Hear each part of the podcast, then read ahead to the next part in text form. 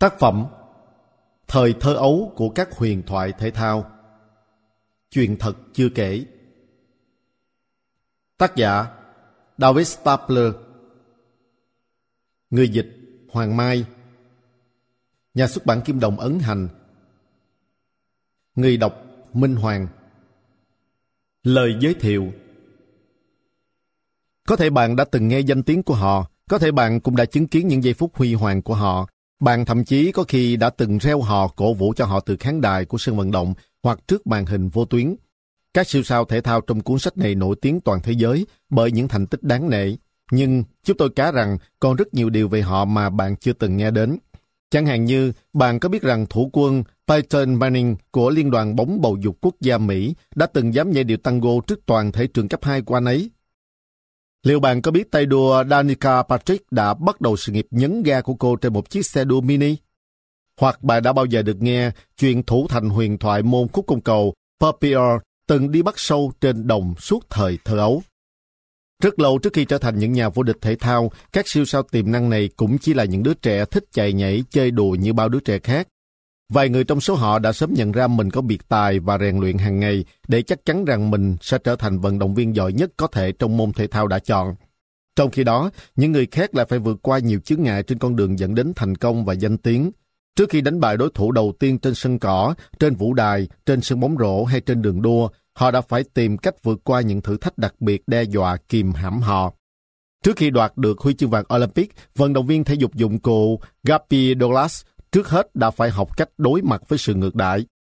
Vận động viên bóng rổ Diêu Minh đã lớn lên với nỗi ám ảnh rằng mình quá cao để lọt vừa cửa ra vào, nói gì đến việc lọt được vào Hiệp hội bóng rổ quốc gia Mỹ.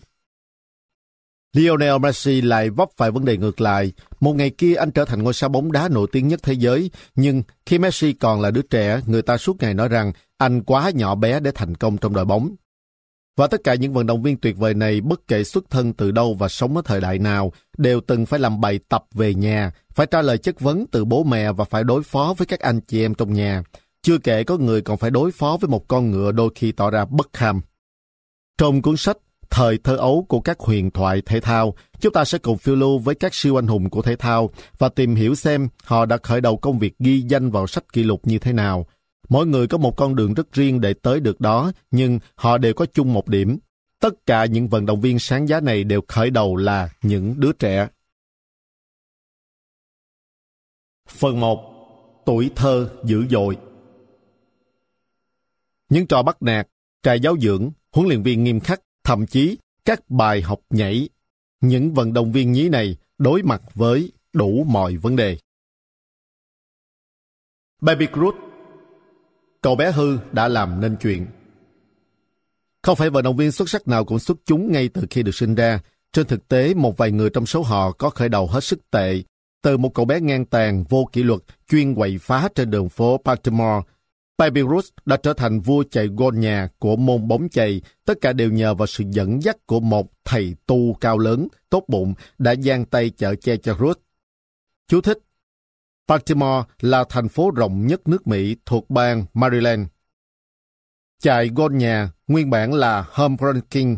Home run là thuật ngữ trong môn bóng chày chỉ cú đánh, đặc biệt là cú đánh bóng vượt ra ngoài biên và không chạm đất giữa chân, cho phép người thực hiện nó chạy qua các gôn để ghi điểm mà không phải dừng lại cho đến khi về đến gôn nhà.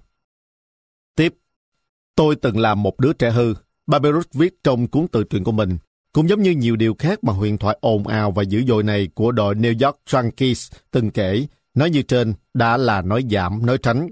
Sự thật là Gogol Korn, cái tên được biết đến trước khi Cruz có biệt danh nổi tiếng sau này, đã chính thức bị gán cho biệt hiệu không thể cải tạo nổi bởi chính cha mẹ mình.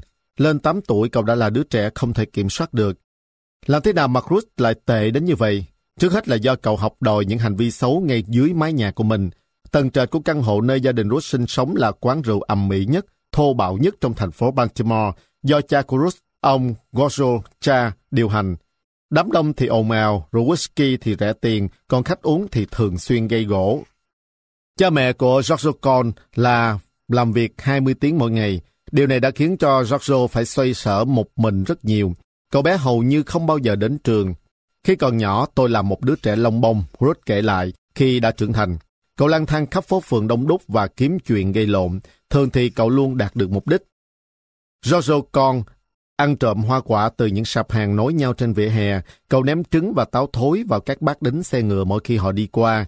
Cha mẹ cậu càng ngày càng chán nản với những hành vi kích động của cậu.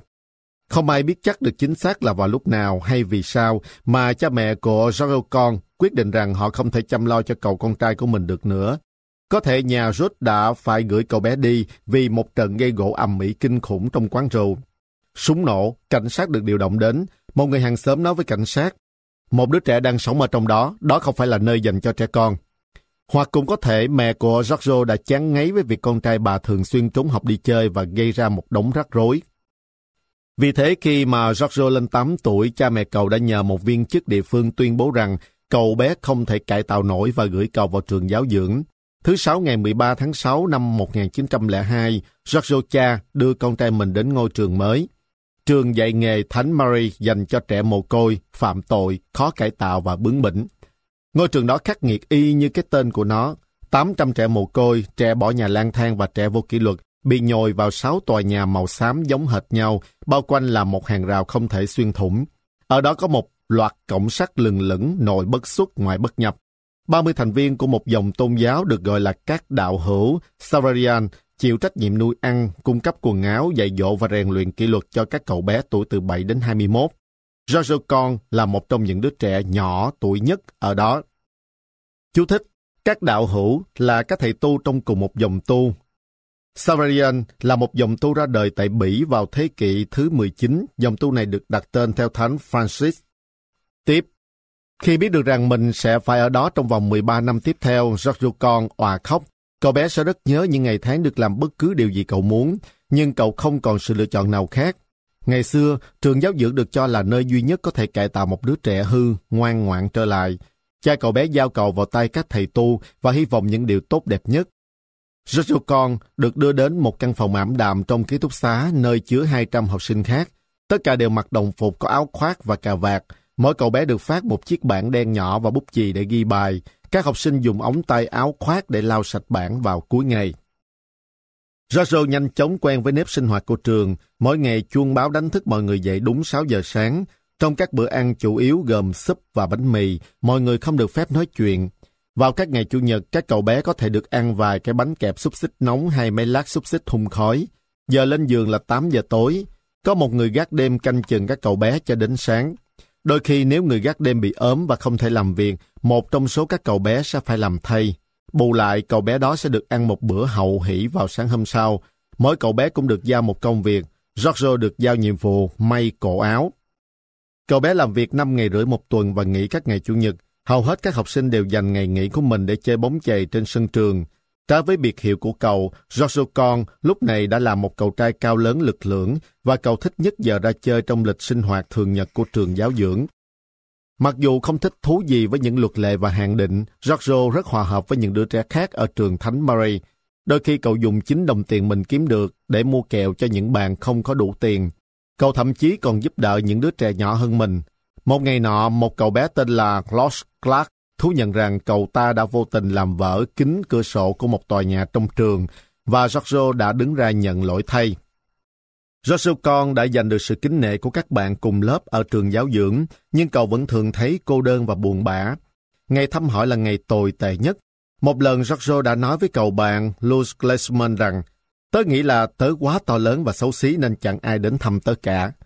Rốt cuộc thì một trong những thầy tu Savarian cũng nhận thấy nỗi buồn của Giorgio con và quyết định ra tay giúp đỡ. Thầy Matthias là trưởng ban kỷ luật của trường Thái Mary. Trách nhiệm của thầy là đưa ra hình thức kỷ luật và tìm cách giúp đỡ những đứa trẻ khó cải tạo nhất ở trường và không đứa trẻ nào khó cải tạo hơn Giorgio con. Mọi người ở trường Thái Mary đều kính sợ thầy Matthias, cao 1m98 nặng gần 136 kg. Thầy Matthias trông như một người khổng lồ, Người ta đồn rằng thầy ngủ trên một chiếc giường siêu dài, rằng thầy treo cánh cửa phòng ngủ ở bên ngoài thanh rầm cửa để tạo thêm không gian cho tiện ra vào. Các cậu bé đặt một biệt danh đặc biệt cho thầy. Trái ngược với thân hình quá khổ của mình, thầy Matthias là một người đàn ông hòa nhã và ít khi lớn tiếng với ai, mà thầy cũng không cần phải làm thế. Một ngày nọ khi có một trận đánh lộn xảy ra trên sân trường, thầy Matthias vội vã đến ngay hiện trường vụ rắc rối. Vừa thấy sếp đến, tất thảy lũ trẻ đang ầm ĩ gây rối đều im lặng, mấy đứa hung hăng liền nhanh chóng tản đi. Khi không phải làm nhiệm vụ giữ trật tự, thầy Matthias thích dạy một lớp chuyên môn mà thầy ưa thích. Đó là bóng chày. Vào các tối chủ nhật sau bữa ăn đêm, thầy thường tập hợp các cậu bé trên sân trường và trình diễn kỹ xảo đánh bóng mà chưa ai trong số chúng từng được thấy. Cầm cây gậy fungo đặc biệt của mình bằng một tay và quả bóng cứng trên tay còn lại, thầy Matthias đứng ở một phía đầu sân và thực hiện hàng loạt cú đánh hình vòng cung cao vút. Chú thích Fungo, nguyên bản Special Fungo Pat, đây là loại gậy đánh bóng chày dài hơn, nhẹ hơn và đường kính gậy nhỏ hơn loại gậy đánh bóng chày thông thường, được thiết kế để phù hợp cho việc đánh những cú ném bóng bổng hơn là ném ngang, giúp người đánh thực hiện nhiều cú đánh liên tiếp với độ chính xác cao. Tiếp, trong số những cậu bé tất tả đi lượm bóng có Giorgio Con và cậu nhìn thấy ở thầy tu cao lớn này một hình tượng hoàn hảo về những gì cậu có thể làm nếu cậu toàn tâm toàn ý. Một hôm, thầy Matthias rủ Giorgio ném bóng một hồi. Những ngày sau đó họ cùng luyện tập bắt bóng mỗi ngày. Giorgio hầu như không nhận ra nhưng cậu bắt đầu bắt trước dáng đi của thầy Matthias cũng như cách vung gậy thần thánh của thầy. Khi Giorgio đã tiến bộ, thầy Matthias đề nghị cậu tham gia vào đội bóng chày của trường. Giorgio con rất hồi hộp. Con sẽ chơi vị trí nào ạ? Khi Giorgio thử đeo găng của cầu thủ bắt bóng, cậu để ý thấy một vấn đề. Cậu thuận tay trái nhưng găng tay bắt bóng lại được thiết kế cho người thuận tay phải. Mặc dù vậy, Giorgio không để vấn đề đó cản trở mình. Cậu rèn luyện kỹ thuật bắt bóng bằng tay trái, hất bóng lên không trung, đồng thời rút găng tay và sau đó thu bóng về đúng lúc để ném bóng. Những tiểu xảo như vậy cùng với cú đánh bóng mạnh mẽ của Giorgio đã khiến cậu trở thành một trong những người chơi xuất sắc nhất đội. Thầy Matthias không chỉ dạy Giorgio con chơi bóng chày, thầy còn giữ cho cậu khỏi tiếp diện những thói quen xấu. Một lần khi thầy bắt gặp Giorgio cười nhạo một cầu thủ ném bóng cùng đội trong một trận đấu khó nhọc, thầy đã quyết định phải dạy cho cậu một bài học. Ra dấu với trọng tài để tạm dừng trận đấu, thầy Matthias đưa bóng cho Giorgio, người chưa từng ném bóng trước đây. Giorgio con chẳng còn cười nổi nữa, nhưng cậu tập trung cao độ vào nhiệm vụ và Giorgio không để đối thủ đánh được quả nào trong suốt phần còn lại của trận đấu. Cậu trở thành một trong những tay ném bóng cừ nhất của đội và học được cả sự cảm thông lẫn tinh thần thượng võ trong thể thao. Giorgio đã thấy thoải mái hơn ở trường giáo dưỡng, nhưng cậu vẫn không thích nơi này. Cậu đã từng trốn khỏi trường Thánh Mary và thoát được ba ngày trước khi bị các nhà chức trách tìm thấy. Khi cậu trở lại, thầy Matthias đã ban ra hình phạt khắc nghiệt nhất có thể là không bóng chày gì nữa. Sau đừng đứng lủi thủi một mình bên ngoài sân trường, Giorgio lòng đầy hối hận. Khi Giorgio đã học được một bài học, thầy Matthias chào đón cậu trở lại đội bóng và cho phép cậu tiếp tục chơi. Cả đội rất vui mừng khi Giorgio trở lại, nhưng họ biết rằng cậu sẽ không ở lại đó lâu nữa. Mỗi năm qua đi, Giorgio lại cao lớn hơn, mạnh mẽ hơn và đánh bại nhiều đối thủ hơn. Cậu đánh được hơn 60 cú chạy gôn nhà chỉ trong một mùa giải. Lần đầu tiên chơi bóng chày vào năm 9 tuổi, cậu đã thi đấu ngang sức với đối thủ tuổi 12. Đến khi Giorgio 16 tuổi, cậu thi đấu với các cầu thủ độ tuổi 20. Báo chí bắt đầu lan truyền những câu chuyện về cậu bé trong trường giáo dưỡng có những cú đánh chạy gôn nhà tuyệt hảo. Thầy Matthias đã biết rằng đến lúc để Giorgio ra đi, vì thế thầy đã sắp xếp những buổi tập thử với các đội bóng bán chuyên của địa phương. Năm 1914, ông chủ đội Baltimore, Orioles, Chuck Dunn đến thăm trường Tamari. Thầy Matthias kể cho ông nghe tất cả về kỹ xảo đánh bóng và ném bóng của Giorgio. Ông Dun bị ấn tượng đến nỗi đã đề xuất cho chàng trai 19 tuổi này một hợp đồng ngay lúc đó. Vài tuần sau ông Dun quay trở lại trường Thánh Marie để đón chàng cầu thủ mới. Thầy Matthias tiện Giorgio ra tới tận cổng sắt và từ biệt cậu. Giorgio bắt tay thầy và cảm ơn thầy vì tất cả những điều mà thầy đã làm. Còn sẽ làm nên chuyện, Giorgio. Thầy Matthias nói. Với lời động viên ấy, Giorgio chất hành lý của mình lên chiếc xe đỏ của ông Dun và thẳng tiến tới Bắc Carolina, nơi cậu sẽ tham gia vào đội Orioles trong đợt huấn luyện mùa xuân của họ. Đó là khởi đầu cho hành trình tiến tới sự nổi tiếng của Pepe Cruz, nhưng đó không phải điểm kết thúc của tình bạn với thầy Matthias. Năm 1919, một trận hỏa hoạn đã phá hủy gần như toàn bộ trường dạy nghề Thánh Mary. Joshua Con, giờ đây là ngôi sao Papyrus của Liên đoàn bóng chày chuyên nghiệp Mỹ, đã tình nguyện quyên tiền để giúp đỡ trường. Chàng mời ban nhạc của trường Thánh Mary đi cùng đội New York Yankees của mình trong các chuyến đi cuối cùng của mùa giải năm 1920. Ban nhạc tạm thời được đổi tên thành ban nhạc Những chàng trai của Papyrus chơi nhạc trước mọi trận đấu và sau đó thu tiền quyên góp từ các cổ động viên. Với sự giúp đỡ của Papi, thầy Matthias và các đạo hữu Savarian đã có thể xây dựng lại hầu hết các tòa nhà bị phá hủy trong trận hỏa hoạn. Nhiều năm sau, vợ của Papyrus, bà Claire, đã giải thích lý do chồng bà hết sức giúp đỡ người thầy đã che chở cho ông. Khi bà Papyrus 23 tuổi, cả thế giới yêu mến ông ấy, bà nói, nhưng khi Ruth 13 tuổi, chỉ có thầy Matthias yêu thương ông. Jackie Robinson Niềm tự hào của phố hạt tiêu Vận động viên da đen đầu tiên lọt vào liên đoàn bóng chày chuyên nghiệp Jackie Robinson đã thay đổi bóng chày và cả nước Mỹ mãi mãi. Nhưng trước khi đạt được bước nhảy vọt lịch sử đó, Jackie đã buộc phải chọn lựa giữa việc làm thủ lĩnh băng nhóm choai choai trong khu phố hay trở thành người tiên phong cho cộng đồng của mình. Rất lâu trước khi hoàn thành hành trình đến những giải bóng lớn, Jackie Robinson đã thực hiện chuyến đi của riêng mình xuyên nước Mỹ từ Cairo, bang Georgia, nơi cậu sinh ra, tới ngôi nhà mới ở Pasadena, bang California. Gia đình cậu buộc phải chuyển nhà vì khi Jackie mới chỉ 6 tháng tuổi, cha của cậu đến Texas thăm anh trai rồi không bao giờ quay lại. Jackie không gặp lại cha lần nào nữa. Mẹ của Jackie, bà Maria, bị bỏ lại nuôi năm đứa con thơ một mình. Bà chuyển cả gia đình tới Pasadena để sống gần anh trai và làm nghề giúp việc gia đình. Bà Marie không thể trả tiền để người ta trông giúp Jackie vào ban ngày. Mỗi sáng, chị gái Willa May của Jackie lại đưa em cùng đến trường mẫu giáo. Trước khi chuông điểm vào giờ học, cô bé thả em vào hộp ván đựng cát và quan sát em từ bàn học gần cửa sổ cho đến giờ tan lớp. Một năm sau, Jackie đủ lớn để tự đi học, cậu bé bắt đầu chơi thể thao và nhanh chóng trở nên nổi tiếng là một trong những vận động viên giỏi nhất trong thành phố. Những đứa trẻ khác thường đề nghị chia sẻ cơm trưa với Jackie nếu cậu đồng ý chơi trong đội của chúng. Sau cùng mẹ của Jackie chuyển cả gia đình khỏi căn hộ chật chội sang một ngôi nhà ở phố Hạt Tiêu.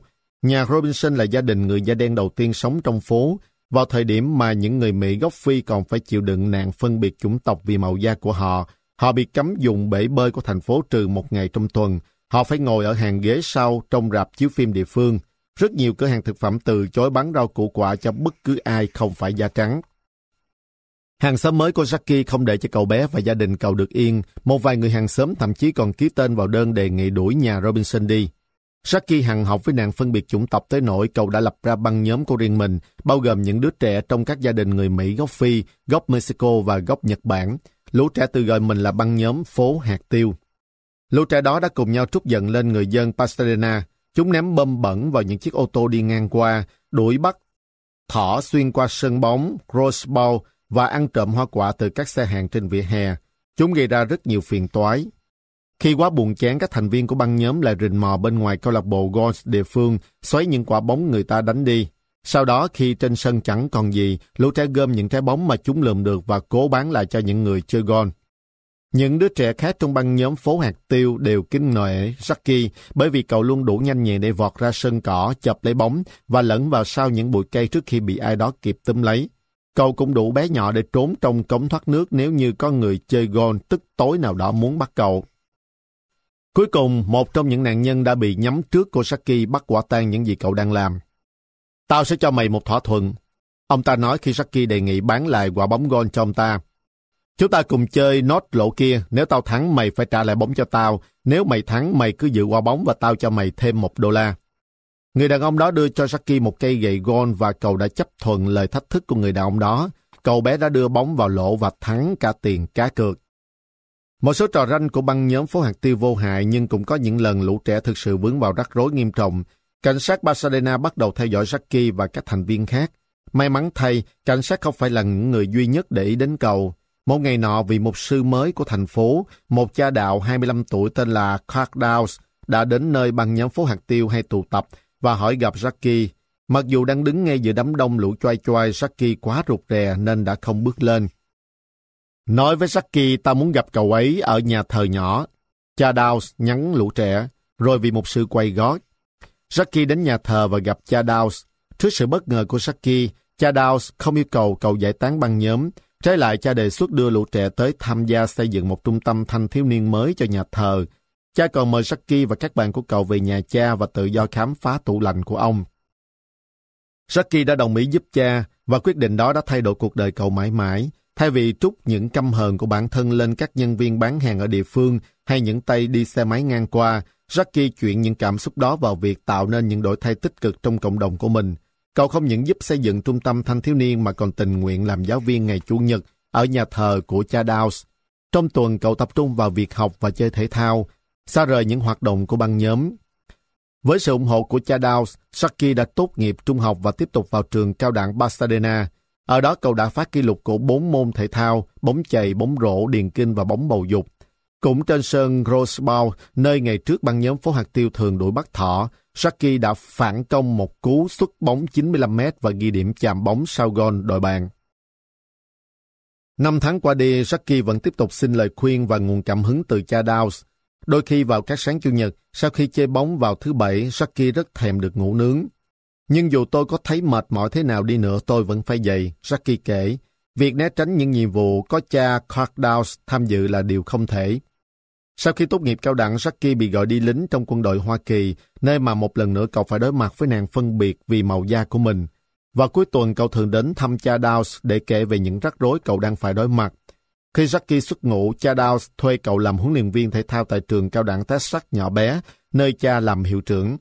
Khi đang ở đó, Jackie nhận được lời mời chơi cho đội Kansas City Monarchs, một đội thuộc Liên đoàn bóng chày Mỹ gốc Phi. Hành trình ghi danh vào lịch sử của cậu bắt đầu Ngày 15 tháng 4 năm 1947, Jackie trở thành người Mỹ gốc Phi đầu tiên chơi cho Liên đoàn bóng chày chuyên nghiệp Mỹ. Một lần nữa, cậu lại phải chịu đựng những trò trêu chọc hà hiếp, và lần này là từ những cầu thủ da trắng, những người ghét việc phải chơi chung sân với một cầu thủ da đen. Nhưng Jackie vẫn kiên trì và rồi đạt danh hiệu cầu thủ trẻ của năm vào cuối mùa giải. Mùa thu năm đó, cha Downs đến New York để xem loạt trận đầu tiên Jackie chơi trong giải bóng chày thế giới. Jackie Robinson đã tham gia thêm 5 mùa giải bóng chày thế giới trong sự nghiệp kéo dài 10 năm ở Liên đoàn bóng chày chuyên nghiệp Mỹ. Năm 1962, ông được bầu chọn vào phòng vinh danh của Bảo tàng lịch sử bóng chày Mỹ.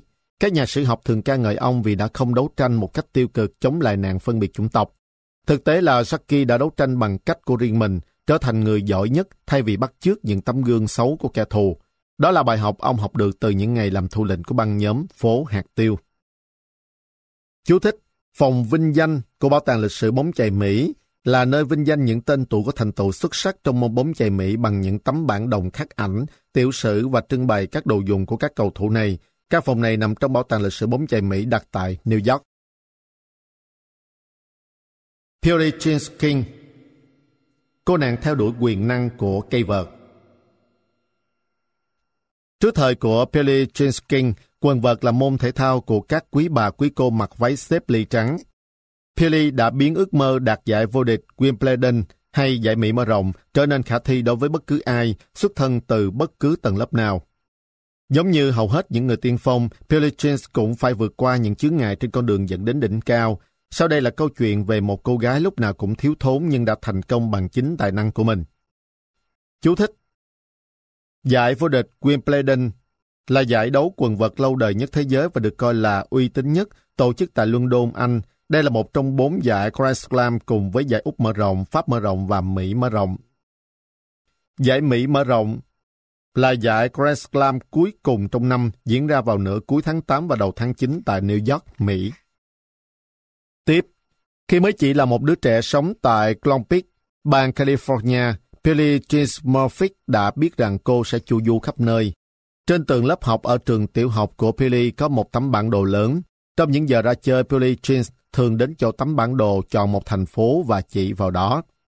Khi ấy những điểm đến đó dường như vượt quá tầm tay của Pili Cha mẹ của Pili Jeans không đủ tiền đưa cô bé tới bất kỳ thành phố nào cô khao khát được đến thăm.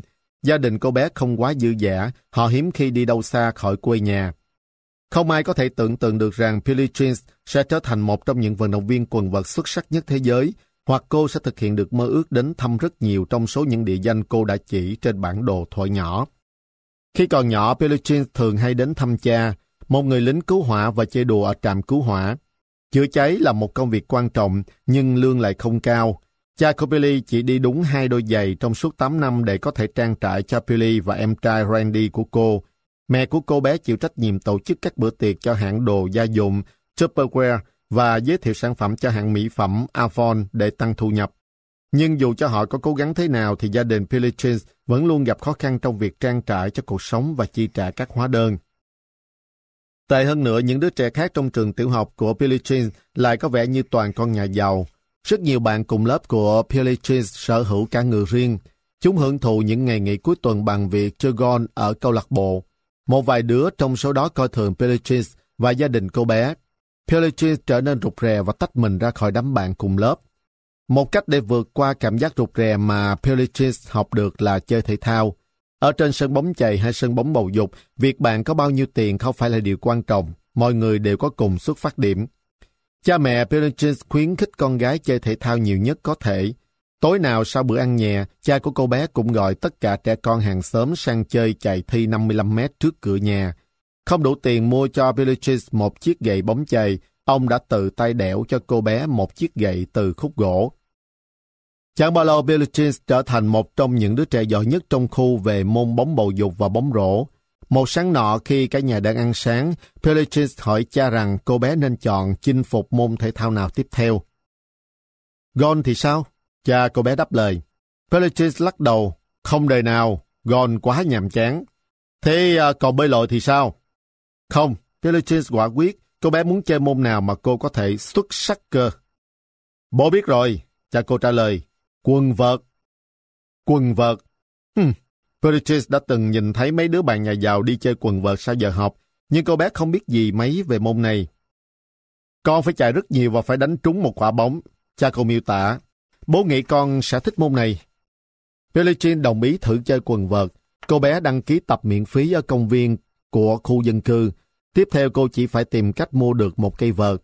Ngay cả cây vợt rẻ nhất cũng nằm ngoài khả năng chi trả của Pelichin. Và tất nhiên không thể làm được một cây vợt từ cành cây như là làm chiếc gậy bóng chày. Pelichin bắt đầu đi làm những việc lạc vặt xung quanh khu phố để kiếm tiền mua vợt. Cuối cùng cô bé cũng tiết kiệm được một kho tiền lẻ 8 đô la toàn đồng 5 xu và 10 xu đựng trong một lọ thủy tinh cũ và mang nó đến cửa hàng bán dụng cụ thể thao.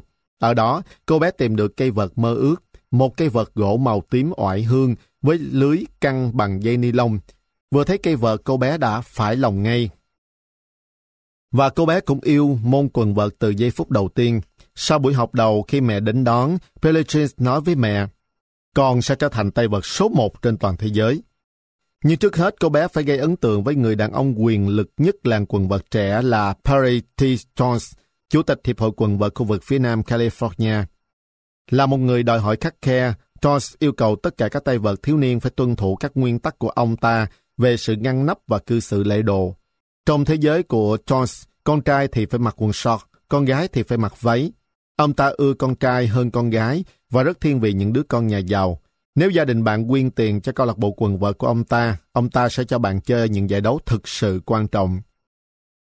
Một ngày nọ, khi Pilichins đang sửa soạn để chụp ảnh nhóm với những tay vợt khác, Toss kéo cô ra ngoài và nói Này nhóc, cô phải mặc chân váy hoặc váy tennis. Mẹ của Pilichis đã tự tay may quần áo cho con gái. Khi biết chuyện Pilichis bị gạt ra khỏi bức ảnh, bà vô cùng tức giận. Mẹ đừng lo về việc đó, Pelichis nói đầy tự tin, một ngày nào đó ông ấy sẽ phải hối tiếc. Pelicans tiếp tục tập luyện chăm chỉ. Khi 14 tuổi, Pelicans đã thắng đủ số trận đấu để được quyền thi đấu tại giải vô địch quần vợt nữ, độ tuổi 15 và dưới 15, tổ chức tại bang Ohio. Đó là một cơ hội lớn đối với cô bé để được đi du lịch và thăm những nơi cô luôn mơ ước được đặt chân đến. Nhưng trước hết cô phải xin phép Perry T. Jones. Jones quả quyết rằng chỉ cần cô thắng thêm một trận nữa, ông ta sẽ để cô đi. Pelicans phải đánh bại Kali Chabot, một bạn nữ cô chưa bao giờ đánh bại được trước đây. Hàng ngày, Pelichis thức dậy lúc 5 giờ rưỡi sáng và cô khổ luyện chăm chỉ hơn nhiều so với trước đó. Đến ngày có cuộc thi đấu quan trọng, Pelichis hoàn toàn sẵn sàng, cô bé chiến thắng trận đấu. Trở ngày tiếp theo của cô bé là chi phí cho chuyến đi. Cô đã nhờ vả Jones, nhưng ông ta từ chối giúp đỡ. Sau đó, Pelichis phải viện tới sự giúp đỡ của một nhóm người hâm mộ quần vợt tại địa phương, có tên gọi là nhóm bảo hộ quần vợt Long Peak và họ đã quyên góp được 350 đô la để chi trả cho chuyến đi của cô bé. Chắc chắn là giờ đây, Perry T. Toss sẽ để cô bé đi. Nhưng Toss đâu dễ dàng thỏa hiệp. Không nhanh thế đâu, cô nhóc ạ. Một cô bé đi một mình thì không được đoan chính lắm, Charles nói. vì thế mẹ của Billy Jean phải đi cùng trong vai trò giám hộ. 350 đô la của Billy Jean không đủ để mua hai vé máy bay, vì thế cô bé và mẹ phải đi tàu. Chuyến đi từ Nam California đến Ohio mất trọn 3 ngày. Khi đến nơi, vừa mệt vì chuyến đi vừa choáng ngợp bởi mọi thứ xung quanh, Pelicans đã không thể chơi với phong độ tốt nhất và bị thua trong loạt trận tứ kết của giải đấu. Khi giải đấu kết thúc, tất cả những bạn nữ khác đều lên đường đến Philadelphia để thi một giải đấu khác, nhưng Pelicans không thể đi cùng các bạn.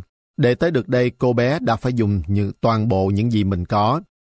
Billie nước mắt lưng tròng nhìn chiếc xe chở các tay vợt hào hứng lên đường ra sân bay. Từ tận đáy lòng cô biết rất nhiều trong số những đứa trẻ đang đi về phía đông kia không giỏi bằng cô. Vì thế khi tất cả các bạn nữ đã đi hết, cô quay sang mẹ mình với ánh nhìn đầy quyết tâm. Chuyện này sẽ không bao giờ lặp lại với con nữa. Cô bé thề, năm sau con sẽ lại đi, cho dù có phải bắt xe đi nhờ. Pericles đã thực hiện lời thề của mình, cô tập luyện chăm chỉ hơn nữa và trở nên xuất sắc đến mức các nhà tài trợ sẵn sàng chi trả để đưa cô đến các giải đấu trên toàn nước Mỹ. Ngay năm sau đó, Pericles đã đến được Philadelphia thi đấu trong giải vô địch quần vợt các bang Trung Mỹ. Năm tiếp theo, cô trở lại và giành chiếc vô địch đầu tiên trong giải đấu dành cho các tay vợt trưởng thành. Năm 1961, khi cô mới 17 tuổi, nhóm bảo hộ quần vợt Long Peak đã giúp quyên góp để đưa cô đến London thi đấu trong giải đấu uy tín nhất thế giới, giải Wimbledon. Ở đó, Pericles đã giành giải vô địch nội dung đôi nữ, giải đầu tiên trong 39 giải vô địch các giải đấu danh giá nhất thế giới Grand Slam trong sự nghiệp quần vợt chuyên nghiệp kéo dài 24 năm của mình. Peyton Manning Ông hoàng của điệu tango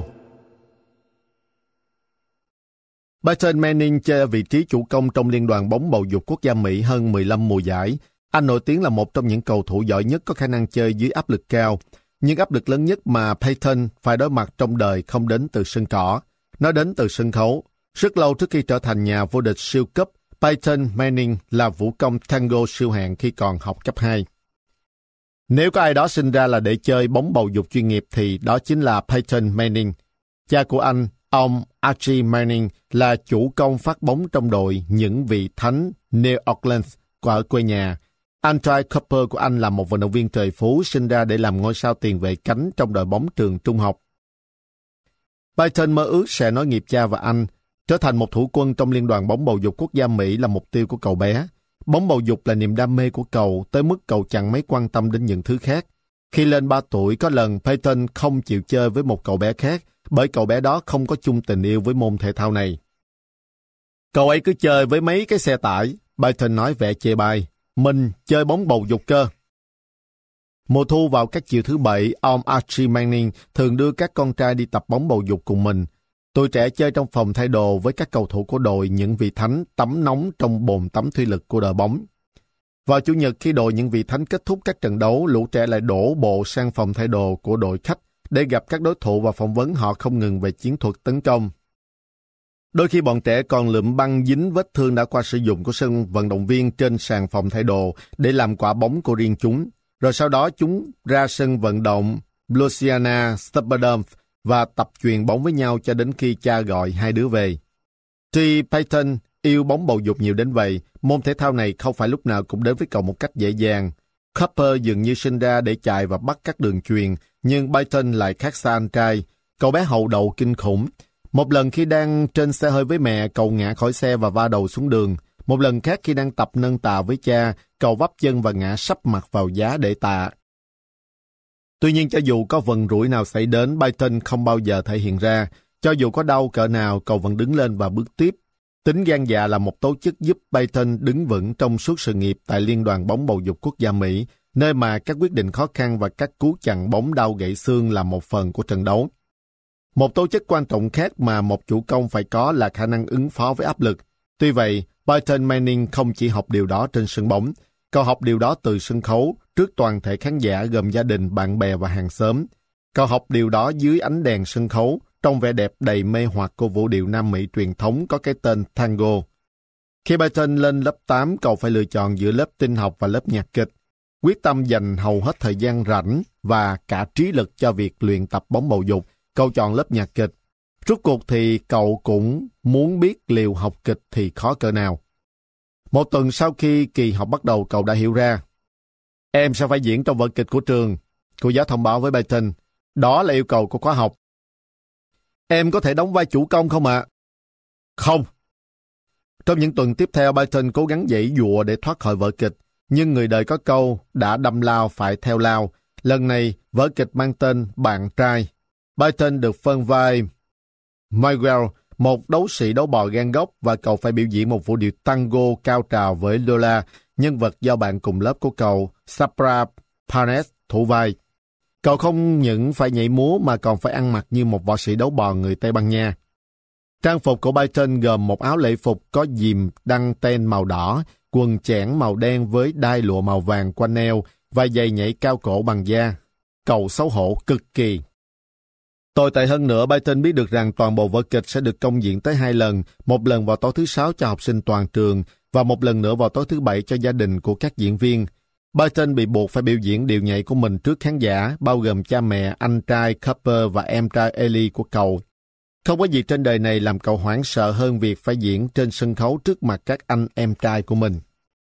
Barton đối mặt với một lựa chọn khó khăn, cậu có thể tiếp tục cố gắng thoát ra khỏi vở diễn, giả vờ ốm hoặc giả vờ trèo cổ chân vào đúng ngày công diễn, hoặc cậu phải vượt qua chuyện này cùng cô giáo dạy kịch, tập luyện chăm chỉ và học cách nhảy điệu tango. Barton biết mình phải chọn làm gì. Vào buổi tối công diễn đầu tiên, cậu khiến cả khán đài hoan hô vang dội và cả mấy tràng cười nữa, rồi tiếp tục khiến đám đông phấn khích với vai diễn Miguel tràn đầy khí thế. Cậu dậm chân huỳnh huỵch, cậu khịt mũi, cậu khô ngón tay trên đầu như cặp sừng bò tót. Sau này Barton kể lại, tôi đã nhảy điều tango đó hết tốc lực đấy. Tối hôm sau cậu trở lại và diễn thêm một lần nữa, lần này là trước toàn thể gia đình. Nếu hồi đó họ làm một bộ phim nhật ký thể thao của học sinh lớp 8, mẹ Barton nói, thì điệu tango của Barton sẽ thành công rực rỡ. Thực ra một khán giả nào đó đã quay lại vở kịch để lại cho hậu thế. Nhưng mà những năm sau này Barton mới để cho những người ngoài gia đình xem cuốn băng quay điệu nhảy của mình. Đừng hòng tìm kiếm nó, Cậu cảnh báo những ai muốn xem cậu nhảy múa trong vai đấu sĩ bò tót Miguel. Tôi cam đoan với bạn là nó đã được chôn sâu trong hầm mộ của gia đình Manning. Cuốn băng được giữ bí mật, cho đến một ngày nọ nó được đăng tải trên YouTube. Chẳng ai biết được tại sao nó lại xuất hiện trên mạng. Có lẽ một trong những người anh em của Brighton quyết định treo chọc anh một chút. Khi ấy Brighton đã trở thành một chủ công chuyên nghiệp của đội tuyển chuyên nghiệp quốc gia, nổi tiếng với khả năng tạo ra những pha ghi điểm quyết định trong những tình huống gây cấn. Trong tiếng la ó reo hò của đám đông khán giả từ khán đài, đoạn phim ngắn ngốc nghếch chẳng khiến anh bận tâm mấy. Trong một buổi họp báo trước trận siêu cấp đầu tiên của Anh vào năm 2007, Peyton Manning được hỏi rằng liệu trận bóng lớn sắp diễn ra có phải là áp lực kinh khủng nhất anh từng phải đối mặt trong cuộc đời không? Không một chút. Nào, anh trả lời. Nhảy điều tango trước mặt gia đình và bạn bè của anh còn khó hơn nhiều. Đó mới gọi là áp lực, anh nói. Ngày hôm sau, Brighton ra sân và dẫn đội những chiến mã Indianapolis đến chiến thắng với tỷ số 29-17 trước đội những chú gấu Chicago và giành chức vô địch thế giới. Đó là một môn thể thao đồng đội tuyệt vời. Sau này Peyton kể lại, mọi người đã hoàn thành tốt vai trò của mình. Có lẽ khi ấy anh đang nói đến siêu cúp, nhưng Peyton cũng có thể nói như thế về vở nhạc kịch thời trung học. Danica Patrice Cô nàng không biết sợ Người ta cần phải có lòng dũng cảm đặc biệt mới có thể đua quanh đường đua trong một chiếc xe vận tốc 200 dặm một giờ. Danica Patrice bẩm sinh không có được lòng dũng cảm ấy. Cô trao dồi sự can đảm khi còn là một đứa trẻ, thi đấu với những cậu bé to lớn gấp đôi mình trên đường đua xe, đua mini ở quê nhà. Những bài học cô học được về việc làm thế nào để chế ngự nỗi sợ và điều khiển cảm xúc đã đưa cô thẳng tiến đến đường đua Indianapolis H500 và hơn thế nữa. Giờ, cô được biết đến vì tinh thần không biết sợ hãi trên đường đua, nhưng đã có thời kỳ hầu như cái gì Danica Patrick cũng sợ. Cô sợ sâu bọ, cô sợ biển, cô sợ bóng tối. Giống như nhiều người khác, Danica cũng sợ độ cao. Cô đã xoay sợ để khống chế nỗi sợ ấy với sự giúp đỡ từ em gái Brooke của mình – Hai chị em thường cùng nhau trèo lên mái nhà cao, nơi nhìn ra công ty cắt kính cho do bố mẹ cô sở hữu. Ở đó hai đứa trẻ chăm chú nhìn xuống bố mẹ trong khi họ cắt kính và kim loại ở tầng dưới. Khi chán việc đó, hai cô bé lại lật đật trèo xuống văn phòng của bố mẹ và giả bộ làm thư ký. Có một khoảng thời gian Danica quyết định rằng công việc cô muốn làm khi trưởng thành là trở thành một thư ký. Nhưng một ngày kia, cô khám phá ra sự nghiệp đích thực của cuộc đời mình và có lẽ đó là nghề đáng sợ nhất. Chuyện bắt đầu năm Danica lên 9 tuổi, cô và Brocky đang chơi ở ngoài thì một người bạn của Brocky lái chiếc xe đua mini đi qua. Một chiếc xe có vô lăng trần với động cơ nhỏ mà bạn có thể tự chế từ các bộ phận của một chiếc máy cắt cỏ. Có lẽ đây là điều mà mình có thể làm được. Danica nghĩ khi ngắm chiếc xe của bạn Brocky đi qua. Thời điểm đó bố mẹ Danica đang tìm cách để gia đình họ có thể dành nhiều thời gian hơn cho nhau. Danica và Brocky có một ý tưởng tuyệt vời, mua xe đua mini. Đề nghị đó được bố mẹ Danica đồng ý. Ông TJ và bà Beverly Patrick cũng là những tay đua. Ông TJ đã từng đua xe mô tô trượt tuyết để kiếm sống và bà Buffley là thợ chữa xe trượt tuyết. Nơi họ hẹn hò lần đầu tiên cũng là trên một đường đua xe trượt tuyết. Khi nhà Patrick nhận ra con gái họ cũng có bản năng tốc độ, họ đã rất sốt sắng. Cha của Danica xếp chai lọ thành một vòng tròn để tạo đường đua giả trong bãi đổ xe của xưởng kính. Trong vòng lái đầu tiên của mình, Danica bị mất phanh và xe văng ra ngoài. Xe của cô bé bị lật và áo khoác bốc cháy do bắt lửa từ bộ giảm thanh đang nóng. May thay cha cô đã kịp kéo cô thoát khỏi chiếc xe nát bươm. Danica bị bầm tím nhưng vẫn an toàn. Và tuyệt vời nhất là cô bé không thấy sợ hãi. Thậm chí, ý nghĩ đầu tiên của cô khi ấy là Chúng ta có thể sửa chiếc xe để con lại làm lần nữa không? Sau lần ấy, Danica bị cuốn hút vào môn đua xe. Cô thích bẻ lái qua những khúc cua hẹp và đổ lái xuống dốc thẳng. Khi Danica 11 tuổi, cô bé tham gia vào Hiệp hội đua xe mini thế giới, một tổ chức tài trợ cho các cuộc đua xe mini dành cho các tay đua trẻ tuổi. Cha của Danica bắt đầu đưa cô đến tham dự các cuộc đua, nơi mà cô thường thắng cuộc thi tài chỉ dành cho con trai. Là tay lái nữ duy nhất không phải là điều dễ dàng đối với Danica. Rất nhiều cậu bé không muốn đua cùng cô vì chúng ngại sẽ thua một đứa con gái. Thỉnh thoảng khi thấy Danica đi tới, chúng nói những điều khiến cô bé nổi cáu.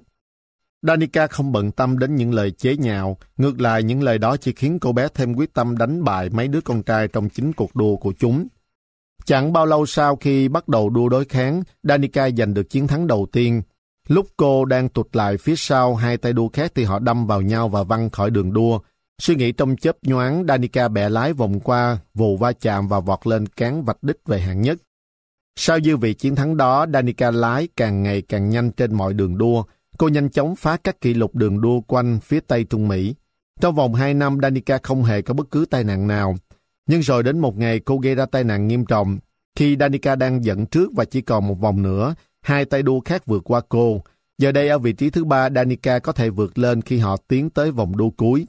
Ba tay đua cùng nhau tạo thành thế chữ V khi hướng đến đích. Đó là cuộc đua không của riêng ai. Danica nhấn mạnh ga hồng vượt lên trên nhưng cuối cùng lại vướng phải bánh sau của một tay lái khác. Xe của cô lật nhào và rơi thẳng xuống xe của tay lái kia. Danica không bị thương nhưng cô đã thua trong cuộc đua ấy. Tuy vậy, điều đó không khiến cô lùi bước. Ngay sau đó, cô đội mũ lên và sẵn sàng cho cuộc đua tiếp theo. Tinh thần không biết sợ hãi đã trao cho Danica một lợi thế vượt trội hơn các tay đua khác, nhưng nó cũng khiến cô gặp một vài chuyện rủi ro không đáng có. Một lần một tay đua trưởng thành đột ngột tạt đầu xe cô trên đường luyện tập. Danica đối mặt với tay đua kia. Cô hôi ngón tay trước mặt gạ và quát. Anh không thấy tôi đang đi tới à? Lần sau để ý nhìn đường cho kỹ vào. Cô không sợ sệt nhưng cũng khá ngốc nghếch và thô lỗ. Danica cũng gây hiểm khích lớn với một tay đua khác tên là Brian. Trong một cuộc đua, khi các tay đua đang tiến tới vòng cuối cùng, Danica cố tình đâm vào xe Brian và hất cậu ta ra khỏi đường đua. Hành vi thiếu suy nghĩ của Danica làm cha cô phiền lòng và ông đã buộc cô phải xin lỗi Brian. Ngày ấy, với sự giúp đỡ của cha, Danica học được cách kiểm soát cảm xúc, vẫn gan gốc nhưng không còn ngốc nghếch. Năm 1994, khi Danica 12 tuổi, cô bé giành chiến thắng đầu tiên trong giải vô địch quốc gia. Cô tiếp tục giành giải vô địch vào năm 1996, 38 lần về đích đầu tiên trong 49 lượt đua. Khi Danica 16 tuổi, cô được mời tham gia vào một đội đua xe đường dài ở Anh. Giờ đây, thay vì đua xe mini, cô được trao cơ hội lái những chiếc xe đua thực thụ. Mặc dù điều này đồng nghĩa với việc phải xa nhà, Danica biết đây chính là cơ hội mà cô không thể bỏ lỡ. Ở Anh, Danica tiếp tục đối mặt với những nỗi sợ của mình. Cô nhớ nhà khủng khiếp, và vì là một trong những cô gái hiếm hoi trên đường đua nước Anh, cô thường cảm thấy mình lạc lõng. Rất ít tay đua muốn nói chuyện với cô. Một vài thợ sửa xe thậm chí còn không sửa xe cho cô vì họ nghĩ rằng cô sẽ chẳng thể nào thắng được đám con trai. Trong giải đua đầu tiên ở Anh của Danica, cô giành vị trí thứ 9, nhưng nỗi sợ thua cuộc không làm cô suy sụp lâu. Cô tập luyện chăm chỉ và cải thiện vị trí của mình qua mỗi năm.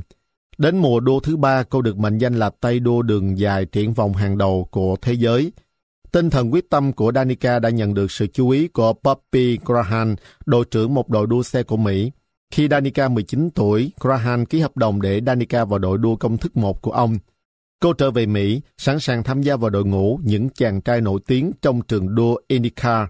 Năm 2005, Danica làm cả thế giới kinh ngạc khi về thứ tư trong giải Indianapolis 500, thành tích cao nhất từ trước đến giờ được lập bởi một tay đua nữ.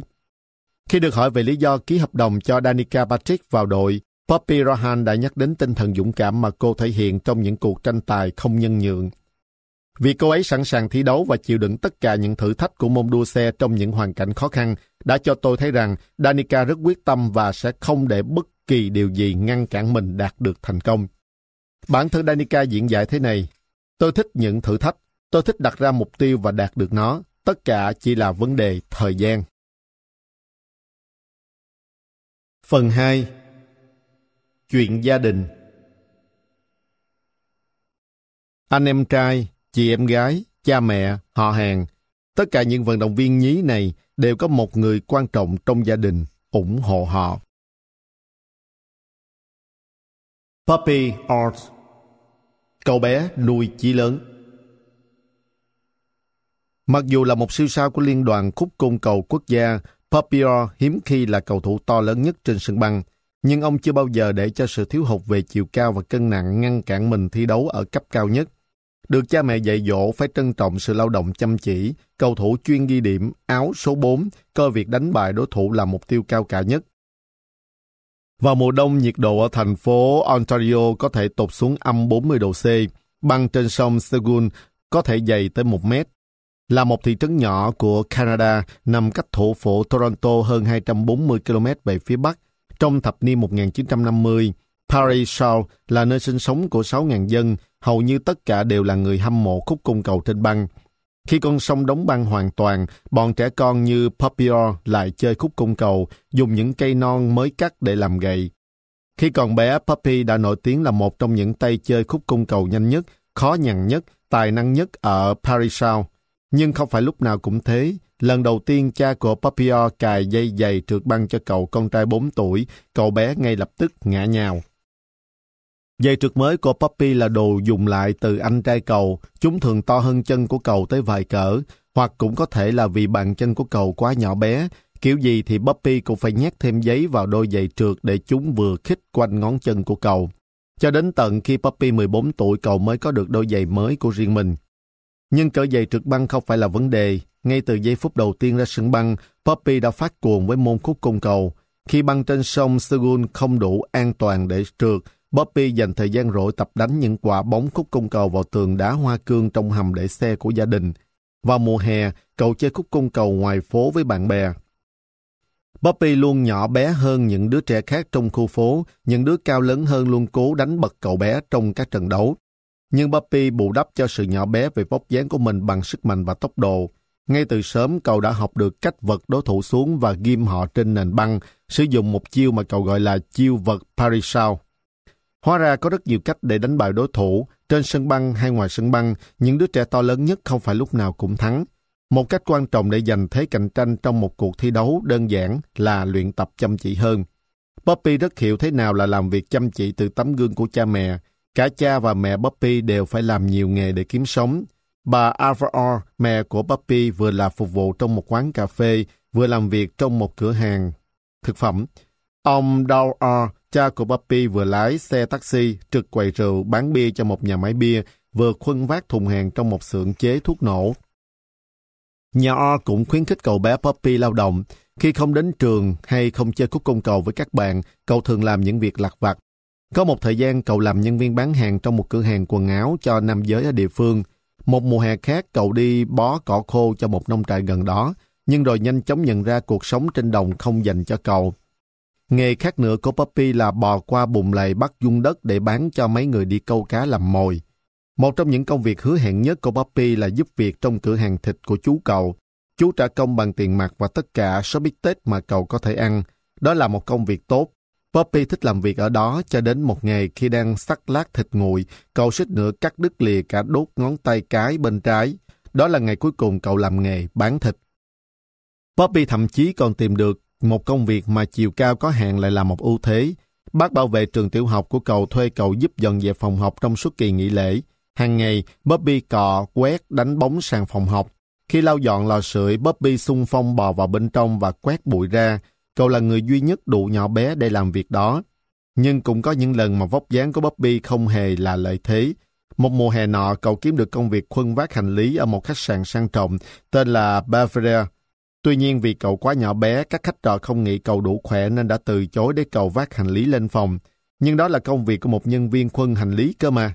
Khi quản lý khách sạn, ông Paulus nhìn thấy Bobby thắp tùng khách qua sảnh mà trên tay chẳng có gì, ông đã quá cậu bé. Bobby không muốn bị đuổi việc vì thế sau vụ việc xảy ra giữa ông chủ và cậu, Bobby đã từ chối câu trả lời không của khách. Cậu năn nỉ khách để cậu kéo hành lý vào khách sạn. Hơn một lần Poppy buộc phải giật hành lý từ tay một vị khách và bê nó lên phòng họ. Khi cậu lớn hơn, niềm đam mê của Poppy dành cho khúc công cầu càng lớn thêm. Trong khi sự kiên nhẫn của cậu đối với việc đi làm những nghề lặt vặt bắt đầu vơi càng, cậu càng ngày càng dành nhiều thời gian hơn trên sân băng, trao chuốt những trận đấu và càng ngày càng ít thời gian cho việc đánh bóng sàn nhà. May mắn thay cho cậu và gia đình, sự chăm chỉ luyện tập và cần cù lao động của Poppy sắp được đền đáp và rất xứng đáng. Sự đền đáp ấy đến vào năm Poppy 14 tuổi. Ở độ tuổi còn nhỏ như vậy, Poppy đã ký hợp đồng với câu lạc bộ những chú gấu Boston của Liên đoàn Khúc Công cầu Quốc gia. Quản lý đội tuyển trả cho cậu 2.800 đô la và dàn xếp để cậu chơi cho đội tuyển trẻ của họ ở Ohaswa thuộc Ontario. Cậu kiếm được 10 đô la mỗi tuần. Lúc đầu cha mẹ Poppy không thích ý tưởng để con trai họ rời khỏi nhà, cậu vẫn chỉ là một cậu bé tuổi vị thành niên, nhưng họ không thể từ chối cơ hội giúp cậu được lọt vào liên đoàn khúc cung cầu quốc gia. Mẹ Bobby đồng ý cho cậu chơi khúc cung cầu nếu cậu chấp nhận việc đi đi về về từ nhà đến Oshawa trong năm đầu tiên. Vì thế cứ mỗi thứ sáu sau giờ học, các bạn đến đón Bobby và lái xe đưa cậu đi một quãng đường dài 2 tiếng rưỡi mỗi lượt để cậu có thể chơi trong những trận đấu tối thứ sáu, thứ bảy và chủ nhật trước khi quay về nhà để đi học vào sáng thứ hai. Đó là một thời gian biểu mệt mỏi, nó ngốn hết sức lực của cậu học trò nhỏ. Hầu hết mọi người cần được ngủ ít nhất 8 tiếng mỗi đêm, còn Poppy thì chẳng bao giờ được ngủ đủ giấc, thế nên cậu ngủ gục bất cứ khi nào có cơ hội. Chơi trong đội tuyển chuyên nghiệp, một lần nữa Poppy nhận ra mình là cầu thủ bé nhỏ nhất trên sân băng. Cậu nặng 57,5 kg và đối đầu với những đối thủ vừa lớn tuổi hơn vừa nặng hơn cậu tới 30 kg. Nhưng bằng cách nào đó, Bobby đã tìm được lối chơi hay hơn, quyết đoán hơn và đánh bại tất cả bọn họ. Trong năm đầu tiên tại Oshawa, cậu được chọn vào đội hình danh dự thứ nhì của toàn liên đoàn. Năm tiếp theo, cậu được nhất trí bầu chọn vào đội hình danh dự thứ nhất của toàn liên đoàn. Năm 16 tuổi, Bobby xuất hiện trên bìa tạp chí Marklings, tạp chí quốc gia của Canada. Khi tròn 18 tuổi, Poppy đã sẵn sàng tiến tới những giải đấu lớn hơn, Mặc dù chẳng bao giờ là cầu thủ to cao nhất trong liên đoàn khúc côn cầu quốc gia Canada, Poppy lại có những bản hợp đồng lớn nhất. Năm 1966, Poppy ký hợp đồng 2 năm trị giá 50.000 đô la và một khoản thưởng 25.000 đô la với những chú gấu Boston. Tất cả những nỗ lực của Poppy đã được đền đáp xứng đáng, nhưng cùng với tiền tài mới đi lên của mình, Poppy có thêm những trách nhiệm lớn lao. Ông được tín nhiệm đưa câu lạc bộ những chú gấu Boston đến chức vô địch Cup Stanley danh hiệu mà trong suốt 25 năm trước đó họ chưa bao giờ đạt được. Poppy hoàn thành nhiệm vụ đó chỉ trong một thứ tư của giải đấu và giành được giải thưởng cầu thủ xuất sắc nhất. Sau đó Poppy lại tiếp tục giành 3 giải Cross MVP và hai cúp vô địch Stanley. Khi nghỉ hưu vào năm 1978, ông được công nhận rộng rãi là cầu thủ phòng ngự vĩ đại nhất trong lịch sử Liên đoàn khúc Công cầu Quốc gia Canada. Michael Jordan và hai kỳ phùng địch thủ. Sinh ra để trở thành một trong những vận động viên vĩ đại nhất của mọi thời đại, nhưng khi còn là một đứa trẻ, Michael Jordan rất thấp bé, lóng ngóng và hậu đầu. Cho đến tận khi vượt qua được thử thách đến từ anh trai mình và một người bạn thời niên thiếu, Michael mới tìm thấy ngọn lửa tranh đua đã tiếp sức cho sự nghiệp được vinh danh của ông tại Hiệp hội bóng rổ quốc gia Mỹ. Trước khi chơi bóng rổ, với đôi giày có ký hiệu đặc biệt của mình, Michael Jordan từng rơi vào rất nhiều tình huống rợn tóc gáy. Cả khi nghịch điện hay gặp lũ côn trùng nổi giận, Jordan không khí giống Jordan toàn lỗi hơn. Chú thích Jordan không khí, nguyên bản là Air Jordan, là một thương hiệu phụ kiện thể thao gồm giày và quần áo, được hãng Nike thiết kế ban đầu dành riêng cho Michael Jordan, có in biểu tượng vận động viên bóng rổ đang nhảy lên. Những sản phẩm này được bán rộng rãi từ năm 1985. Còn Jordan toàn lỗi, nguyên bản là Earth Jordan. Earth có nghĩa là mắc lỗi. Ở đây có hiện tượng chơi chữ giữa Air Jordan và Earth Jordan để làm nổi bật sự khác biệt đặc điểm của Michael Jordan khi còn nhỏ và khi trưởng thành. Tiếp, khi còn là một chú bé con, Michael đã từng ngã khỏi nôi và bị kẹt giữa thành củi với bức tường. Năm lên 2 tuổi, Marco túm phải một đầu dây điện trước khi cha cậu kịp ngăn lại. Cú điện giật ngay sau đó đã hất tung cậu về phía sau tới cả mét.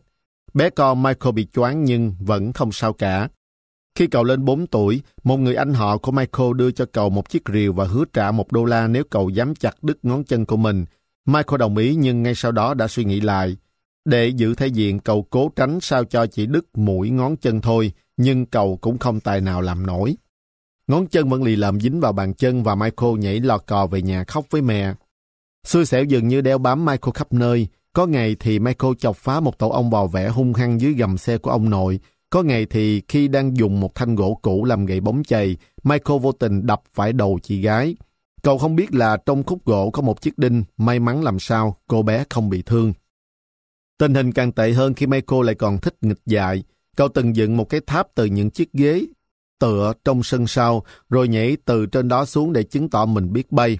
Nhưng rất nhanh sau đó cậu nhận ra là cậu không thể bay được và ngã đánh rầm xuống đất. May mà cậu chỉ bị một vết rách dài ở cánh tay. Tật hậu đậu khiến Michael nổi bật trong năm anh chị em, nhưng không phải là nổi bật theo nghĩa tích cực. Cha của Michael, ông James Jordan rất xấu hổ vì khả năng hạn chế về cơ khí của cậu con trai út, đặc biệt là khi so sánh với anh cả Larry lúc nào cũng thích giúp cha những việc trong nhà. Ông Bo, theo cách gọi của Michael, có thể sửa chữa bất cứ thứ gì. Đưa bố cái cờ lê. Cha nói với Michael khi ông đang vật lộn dưới mui xe hơi để tháo cái vòng đệm. Michael không biết cái nào là cờ lê hay thế nào là vòng đệm. Michael cần phải tìm cách làm cho mình nổi bật mà không liên quan gì đến các tai nạn như ngã hay vô ý bị điện giật. Cậu cần phải chứng tỏ với cha rằng cậu có thể làm tốt nhất một việc gì đó, hay chỉ ít cũng phải giỏi hơn Larry. Một ngày kia khi Michael sắp tròn 13 tuổi, cha cậu xây một sân bóng rổ trong sân sau nhà. Ông biết Larry thích chơi môn này thế nào, và tận sâu đáy lòng ông mong Michael cũng sẽ tập chơi một chút. Chính là đây, Michael nghĩ, đây chính là cách mình cuối cùng cũng sẽ đánh bại Alary và cho bố thấy mình có thể giỏi nhường nào. Hai anh em đặt tên cho cái sân mới là Giá Bóng và lên lịch cho trận đấu một trời một đầu tiên. Trong một năm rưỡi sau đó hầu như hàng ngày sau giờ học họ đều chơi. Các trận đấu đều rất hùng tráng và thật không may cho Michael kết quả lần nào cũng giống nhau. Larry đã dùng sức mạnh vượt trội làm lợi thế, cậu dùng cơ bắp khỏe hơn để ghi Michael dưới vòng rổ, liên tục úp rổ cho đến khi cậu em phát cáu lên và mất bình tĩnh. Đôi khi các trận đấu kết thúc bằng trận ẩu đả lăn lộn trên sân giữa hai anh em, tới nội mẹ của họ, bà Dolores Jordan phải can thiệp. Tuy nhiên thời gian trôi qua tình thế đã lật ngược, Michael càng lớn càng to khỏe hơn, trong khi Larry vẫn giữ vóc dáng cũ. Dù chiều cao tăng vọt, Michael vẫn luôn cố gắng hết mình, cậu cần phải thực sự trưởng thành. Khi học được cách kiểm soát tâm trạng của mình trên sân, cậu tìm ra cách tận dụng chiều cao của bản thân để đánh bại anh Larry trong trận đấu. Lowry vẫn thắng phần lớn các trận so tài nhưng càng ngày việc làm chạch hướng tấn công của Michael đến vành rổ càng trở nên khó khăn. Một ngày nọ Michael thực hiện được cú úp rổ thắng Lowry lần đầu tiên. Xong, giờ thì cậu cũng có cái gì đó để khoe khoang trong bữa tối. Tuy vậy, ông Jordan vẫn quý Larry hơn. Một lần sau một trận trong giải đấu nhỏ mà Michael đã ghi được bàn thắng quyết định bằng một cú lên rổ, cha cậu dành cả quãng đường lái xe về nhà để ca ngợi kỹ thuật phòng thủ của anh Larry. Michael cảm thấy nản chí. Nếu chiến thắng trận đấu vẫn chưa đủ thì Michael còn biết làm gì hơn để thuyết phục cha rằng mình cũng giỏi giang y chang nếu không muốn nói là hơn anh trai Larry. Hóa ra tất cả những gì cậu phải làm là cao lớn hơn. Trong thời gian học cấp 2, Michael tiếp tục lớn phỏng phao và chỉ trong vòng một năm cậu lớn bỏng thêm hơn 10cm. Trong khi đó Larry vẫn giữ chiều cao cũ. Cuối cùng Michael, người từng bị coi là chàng lùn của gia đình Jordan, trở thành người con cao lớn nhất nhà, Cậu cao vượt trên cả Larry và không bao giờ phải lo lắng về chuyện đánh bạc anh trai lớn trên sân bóng rổ. Sau đó thậm chí chính ông Jordan cũng phải thừa nhận rằng trong gia đình đã xuất hiện một siêu sao thể thao mới. Michael là ngôi sao ném bóng trong đội Liên hiệp bóng chày thanh thiếu niên, đã ném những cú khiến đối thủ không ghi nội điểm và đưa câu lạc bộ tiến tới giải vô địch bóng chày thanh thiếu niên thế giới chỉ qua một trận đấu. Cậu thậm chí còn tỏ ra xuất sắc hơn trên sân bóng rổ. Cậu giống như một cầu thủ không thể thiếu của đội bóng trường khi đang học năm thứ hai tại trung học Ashley Atlani. Cũng có thể chính bản thân cậu cho là như vậy. Số phận một lần nữa đưa đẩy Michael gặp lại người bạn cũ thời tiểu học, Harris LeCroy Smith. LeCroy, tên thường gọi của cậu ta cao 2 mét, hơn Michael gần 2,5 cm. Giờ cậu ta đang phấn đấu giành được một vị trí trong đội bóng của trường. Vào ngày thông báo kết quả, Michael và LeCroy đua nhau chạy tới phòng tập của trường. Mắt mở to, ngón tay bắt chéo, hai cậu trai dò bản danh sách các học sinh được chọn vào đội bóng. LeCroy nhìn vần S cho Smith và tìm thấy tên mình. Michael tìm vần suy cho Jordan và nhận ra một sự thật đáng buồn, cậu không có tên trong danh sách. Đôi khi nghịch cảnh là động lực thúc đẩy con người, Michael nhận ra cậu phải chứng tỏ bản lĩnh lại từ đầu. Việc mất vị trí trong đội bóng vào tay Lee Cross sau này Michael miêu tả lại, là một bài học để tôi khai phá chính bản thân mình. Với ngọn lửa tranh đua nung nấu trong lòng từ thất bại đó, Michael tham gia vào đội bóng rổ phụ của trường, nơi cậu ghi trung bình 30 điểm một trận. Năm kế đó, cậu lọt vào đội bóng đại diện của trường. Cậu tiếp tục tỏa sáng ở Đại học Bắc Carolina, sau đó là ở Liên đoàn bóng rổ quốc gia Mỹ với vai trò là thành viên của đội những chú bò Chicago. Cậu giành 6 giải vô địch Liên đoàn bóng rổ quốc gia Mỹ và 5 giải thưởng cầu thủ xuất sắc nhất trong sự nghiệp kéo dài 15 mùa giải. Cậu cực kỳ nổi tiếng, thậm chí có cả một nhãn hiệu giày chơi bóng rổ được đặt tên để vinh danh cậu, giày Air Jordan. Là một siêu sao của Liên đoàn bóng rổ quốc gia Mỹ, Michael Jordan thường vẫn so sánh bản thân mình với những cầu thủ xuất sắc nhất của giải, như là Magic Johnson, Larry Bird, Dominic Wilkins. Nhưng cậu không bao giờ quên được hai tấm gương thời thơ ấu, mặc dù chẳng ai trong số họ chơi trận nào trong Liên đoàn bóng rổ quốc gia Mỹ. Michael và LeCroy vẫn là bạn tốt. Suốt sự nghiệp của mình, cứ khi nào Michael đăng ký phòng khách sạn, cậu đều ký tên LeCroy Smith như một sự tri ân đối thủ một thời của mình. Cậu không bao giờ bỏ cuộc trong việc ganh đua với anh trai Larry. Michael thường nói với các phóng viên, khi các bạn thấy tôi chơi có nghĩa là các bạn thấy anh Larry chơi. Một lần Michael và Larry cùng nhau chơi một trận một chọi một để ôn kỷ niệm ấu thơ. Khi chuẩn bị tấn công, Michael nhìn xuống chân Larry và nói Đừng quên tên của ai ở trên giày của anh. Sau đó cậu phóng qua anh trai và thực hiện một cú úp rổ từ trên không. Có một điều nhắn nhủ nho nhỏ ở đây, dù bạn giỏi giang đến đâu, dù bạn to lớn cơ nào, bạn luôn cần có một ai đó cao lớn hơn, giỏi giang hơn để thúc đẩy bạn trở thành người giỏi nhất. Tiger Woods Siêu sao nhí Làm thế nào để trở thành tay golf cừ phách nhất thế giới? Luyện tập, luyện tập và luyện tập. Với sự trợ giúp của cha mẹ, Tiger Woods đã bộc lộ tài năng thiên bẩm trong việc đánh những trái bóng nhỏ vào lỗ tí xíu và phát triển tài năng đó cho tới khi trở thành golf thủ xuất sắc chưa từng thấy. Đó là cách anh khiến cho cả thế giới rung động khi anh mới chỉ là một cậu bé con và tiếp tục trở thành nhà vô địch giải Masters trẻ nhất trong lịch sử. Thưa toàn thể quý vị, tôi xin giới thiệu Tiger Woods và cha của cậu, ông Earl. Với những lời ấy, cuộc đời của cậu bé 2 tuổi, Chris Tiger Woods đã thay đổi mãi mãi. Khi lậm chậm bước trên sân khấu truyền hình với ánh đèn pha chiếu thẳng xuống đầu, Tiger phải rất cố gắng để tập trung vào nhiệm vụ duy nhất mà cậu tới đó để thực hiện là đánh một quả bóng golf vào một cái lỗ. Ấy là một kỹ xảo cậu đã luyện tập suốt cùng với cha trong hầm để xe ở nhà. Giờ thì cậu chỉ phải thực hiện trước khán giả truyền hình cả nước. Cậu bé nuốt nước miếng. Người dẫn chương trình Mike Douglas đưa Tiger đến đúng vị trí trên sân khấu. Cha cậu bé, ông Earthwood, thì thầm vài lời động viên con trai. Tuy nhiên đến lúc thực hiện cú đánh, Tiger bị tâm trạng bồn chồn lo lắng hạ gục. Cậu đánh trái bóng đủ mạnh nhưng nó lại đi vòng qua miệng lỗ. May mắn thay, Mike Douglas quyết định cho cậu bé đánh thêm cú thứ hai. Lần này Tiger không dựa vào may rủi. Cậu bé cúi xuống nhặt quả bóng lên, mang nó ngay đến miệng lỗ nơi cậu có thể dễ dàng đánh nó vào lỗ. Khán giả cả trường quay vỡ òa trong những tiếng vỗ tay. Một ngôi sao vừa mới ra đời. Kể cả khi mới ở độ tuổi nhỏ như vậy, Tiger đã rất rất giỏi đánh golf, giỏi tới mức thậm chí một ngày kia gần như cả thế giới biết đến cậu bé chỉ qua tên thường gọi của cậu mà thôi. Mẹ của Tiger đã đặt cho cậu bé cái tên Elric, Chữ E đứng đầu lấy từ tên chồng bà, ông Earth, một sĩ quan quân đội Hoa Kỳ đã về hưu. Chữ K đứng cuối là tên của bà, Contida. Tuy nhiên gần như từ những ngày đầu tiên họ vẫn gọi con trai mình là Tiger để tưởng nhớ ông Phong Hổ, một đại tá quân đội miền Nam Việt Nam đã cứu mạng ông Earth trên chiến trường.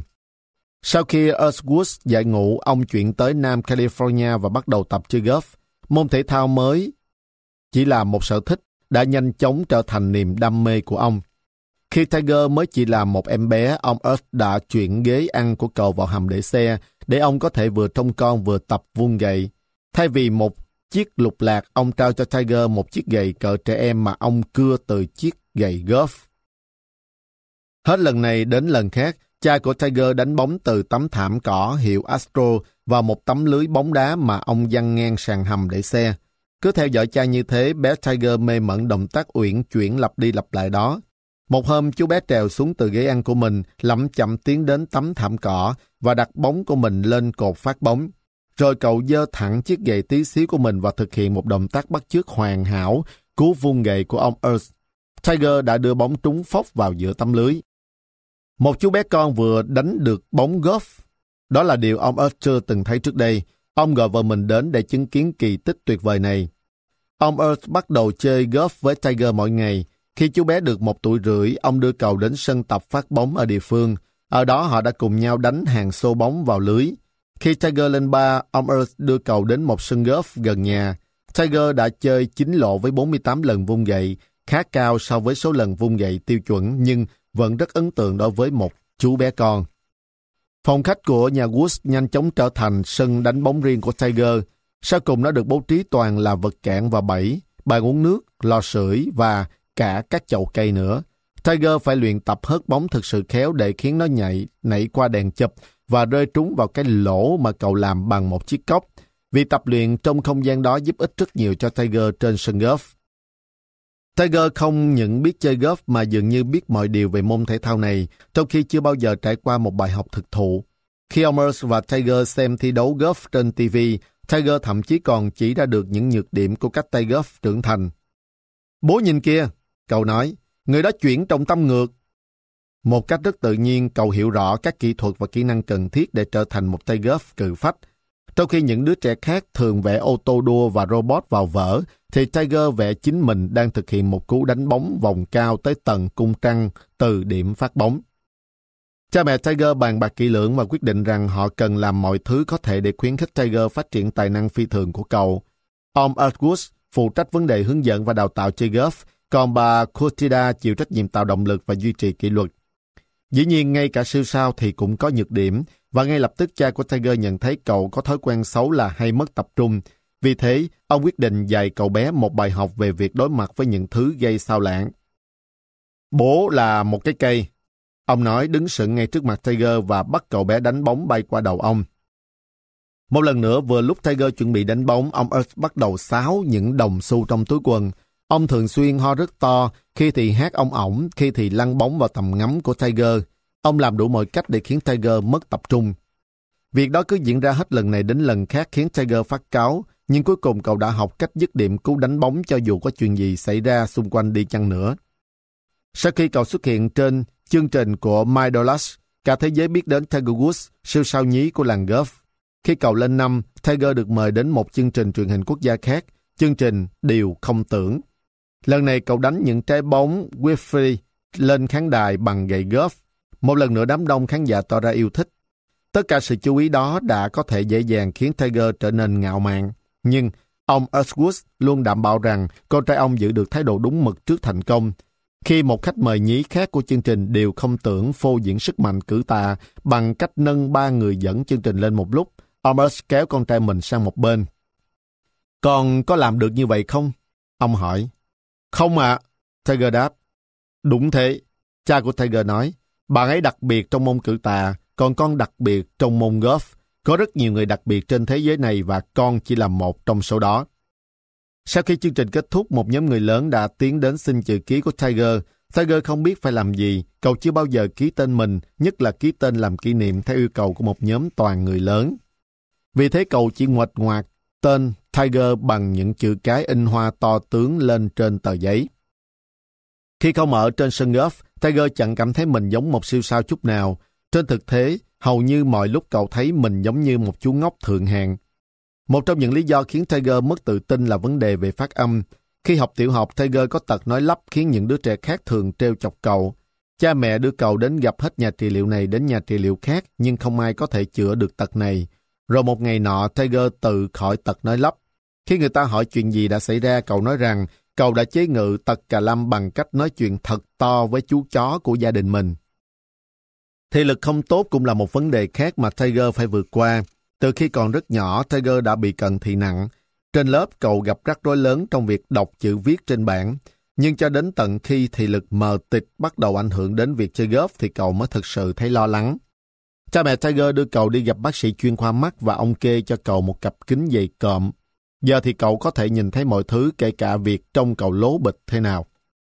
Tuy thế, sau tất cả việc Tiger trông như thế nào hay cậu nổi tiếng ra sao ở trường cũng chẳng quan trọng bởi cậu có một tài năng đặc biệt và cậu luôn tập trung vào mục tiêu trở thành người chơi golf giỏi nhất. Để hoàn thiện kỹ năng chơi golf, Tiger Woods bắt đầu thi đấu trong những giải golf thiếu nhi gần nhà ở phía nam California. Khi lên 8, cậu tham dự giải golf thiếu nhi quốc tế, một giải đấu dành cho trẻ em lứa tuổi lên 8, lên 9. Tiger phải có được sự thông qua đặc biệt mới có thể chơi trong giải này và cầu dễ dàng chiến thắng. Lên 11 tuổi, lần đầu tiên Tiger đánh bại cha mình trong môn golf. Cậu không bao giờ chịu thua ông lần nào nữa. 15 tuổi cậu trở thành tay golf trẻ nhất giành chức vô địch giải golf nghiệp dư thanh thiếu niên liên bang. Đến khi tốt nghiệp trung học vào năm 1994, cậu đã 3 năm liên tiếp giành chức vô địch giải đấu này. Năm 1997, Tiger đánh một dấu son trong sự nghiệp tuyệt vời của mình bằng việc đoạt chức vô địch danh giá nhất giải Masters. Tạp chí Sport Illustrated đăng ảnh cậu trên trang bìa. Tiêu đề bài báo tuyên bố cậu là nhà vô địch Master mới. Nhưng đối với cha mẹ cậu, điều đó không có gì mới mẻ. Cậu vốn đã là siêu sao nhí của họ, và giờ cậu cũng là siêu sao của mọi người. Diêu Minh Chàng khổng lồ trong thế giới nhỏ bé Cao gần 2m3, Diêu Minh là một trong những người cao nhất thế giới. Sau vài năm chơi bóng rổ ở quê hương Trung Quốc, anh trải qua 8 mùa giải trong Liên đoàn bóng rổ quốc gia Mỹ và trở thành một trong những vận động viên nổi tiếng nhất thế giới. Mặc dù chiều cao khủng của Diêu Minh có thể đã tạo một chút điều kiện cho việc anh tiến tới thành công, nó cũng gây cho anh khá nhiều trở ngại. Thể hình cao lớn luôn có cả hạn chế. Diêu Minh luôn mơ ước được nổi tiếng. Khi còn là một đứa trẻ, cậu mơ một ngày trở thành một nhà khoa học, một vị tướng trong quân đội hoặc một chính trị gia. Nhưng số phận của cậu là dành cho những điều lớn lao hơn, theo cả nghĩa đen và nghĩa bóng. Nếu Diêu Minh cần một gợi ý về việc cậu sẽ làm gì khi lớn lên, thì tất cả những gì cậu phải làm là nhìn vào cha mẹ. Cha mẹ cậu được coi là cặp vợ chồng cao nhất Trung Quốc. Cha cậu, ông Diêu Chí Nguyên cao 2 mét, là vận động viên bóng rổ chuyên nghiệp. Mẹ cậu, bà Phương Phượng Để, cao 1 mét 9, chơi cho đội bóng rổ quốc gia Trung Quốc. Bản thân cậu bé Diêu Minh có vẻ như sẽ còn cao hơn cả bố mẹ. Cậu sinh ra đã cao lớn và mỗi năm qua đi, chiều cao của cậu lại tăng đều. Khi Dương Minh còn nhỏ, cha mẹ đưa cậu đến gặp bác sĩ để xem cậu có thể lớn bằng chừng nào. Vì bác sĩ chụp x-quang bàn tay cậu và nói với họ rằng cậu có thể sẽ cao tới tận 2m2. Diêu Minh rất hào hứng khi nghe tin đó, chiều cao ấy sẽ khiến cậu trở thành một trong những người cao nhất Trung Quốc. Đến sinh nhật 4 tuổi, Diêu Minh cao 1m2 và nặng 27kg, cậu cao hơn cả chiều cao trung bình của trẻ lên 8. Ba năm sau, cậu bé cao 1m5, cậu cao hơn tất cả các bạn cùng lớp. Các thầy cô giáo nói trong cậu giống như con cò giữa đàn gà. Khi Dương Minh lên lớp 3, cậu cao 1m7 và cậu thậm chí chưa trải qua giai đoạn cao vọt nào. Ở trường mọi người gọi cậu là tiểu cự nhân, trong tiếng Trung Quốc có nghĩa là thiếu niên khổng lồ. Đúng như dự đoán, Diêu Minh không ngừng cao thêm. Năm lớp 6, Diêu Minh cao vượt mẹ mình, cậu vượt qua chiều cao của cha trước khi bước chân vào lớp 9. Cơ thể cao lớn cũng gây ra nhiều phiền toái cho Diêu Minh và cha mẹ. Để có thể sinh hoạt thoải mái, gia đình cậu phải sống trong một căn hộ được thiết kế riêng ở Thượng Hải. Khung cửa ra vào cao hơn bình thường để họ không bị va đầu suốt ngày. Các nắm đấm cửa cũng như các kề được xây rất cao để họ không phải cúi người. Giường cũng siêu dài để họ có thể duỗi người vào ban đêm mà không bị ngã khỏi đệm. Trong nhà tắm có vòi hoa sen cao vời vợi và một bồn cầu khổng lồ được thiết kế dành riêng cho những người siêu cao. Ghế tựa và sofa cũng được làm to như ngai vàng. Khách khứa luôn cảm thấy mình như những đứa trẻ.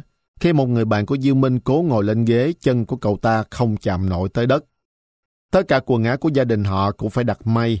Dương Minh nhanh chóng không còn mặc vừa trang phục trẻ em, vì thế cậu phải mặc lại quần áo của cha. Các bộ đồ thường trông hơi bất tiện. Dương Minh có thể liệt kê một danh sách những điều cậu không ưa về chiều cao của mình. Ví dụ, cậu thường xuyên bị đối xử như người lớn trong khi cậu chỉ là một đứa trẻ thôi mà.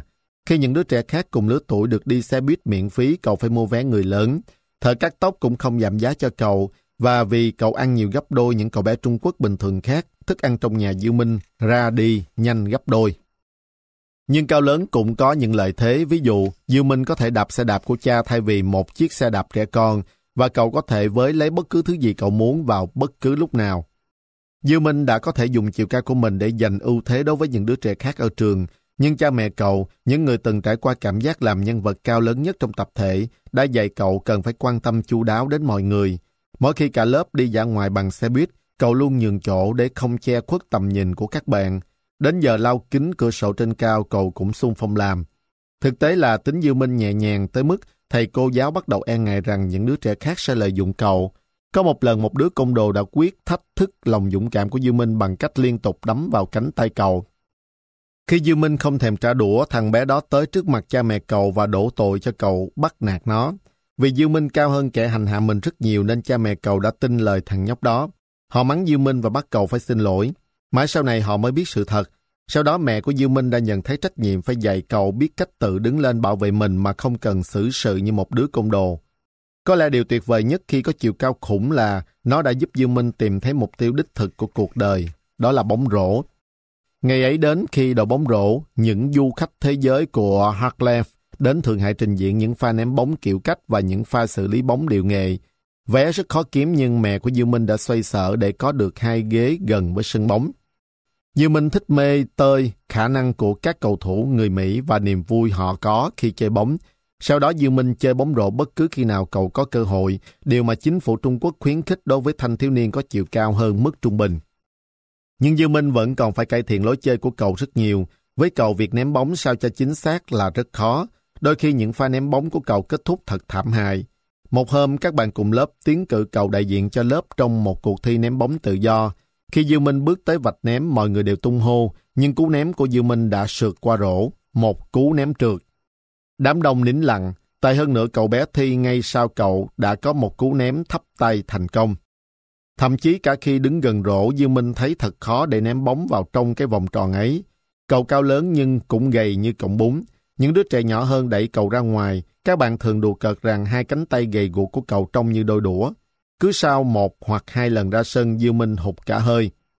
Khi Dương Minh 12 tuổi, mẹ đưa cậu đến gặp một huấn luyện viên bóng rổ nổi tiếng của Trung Quốc. Vì huấn luyện viên nhìn cách Dương Minh đi lại và ngay lập tức loại cậu bé.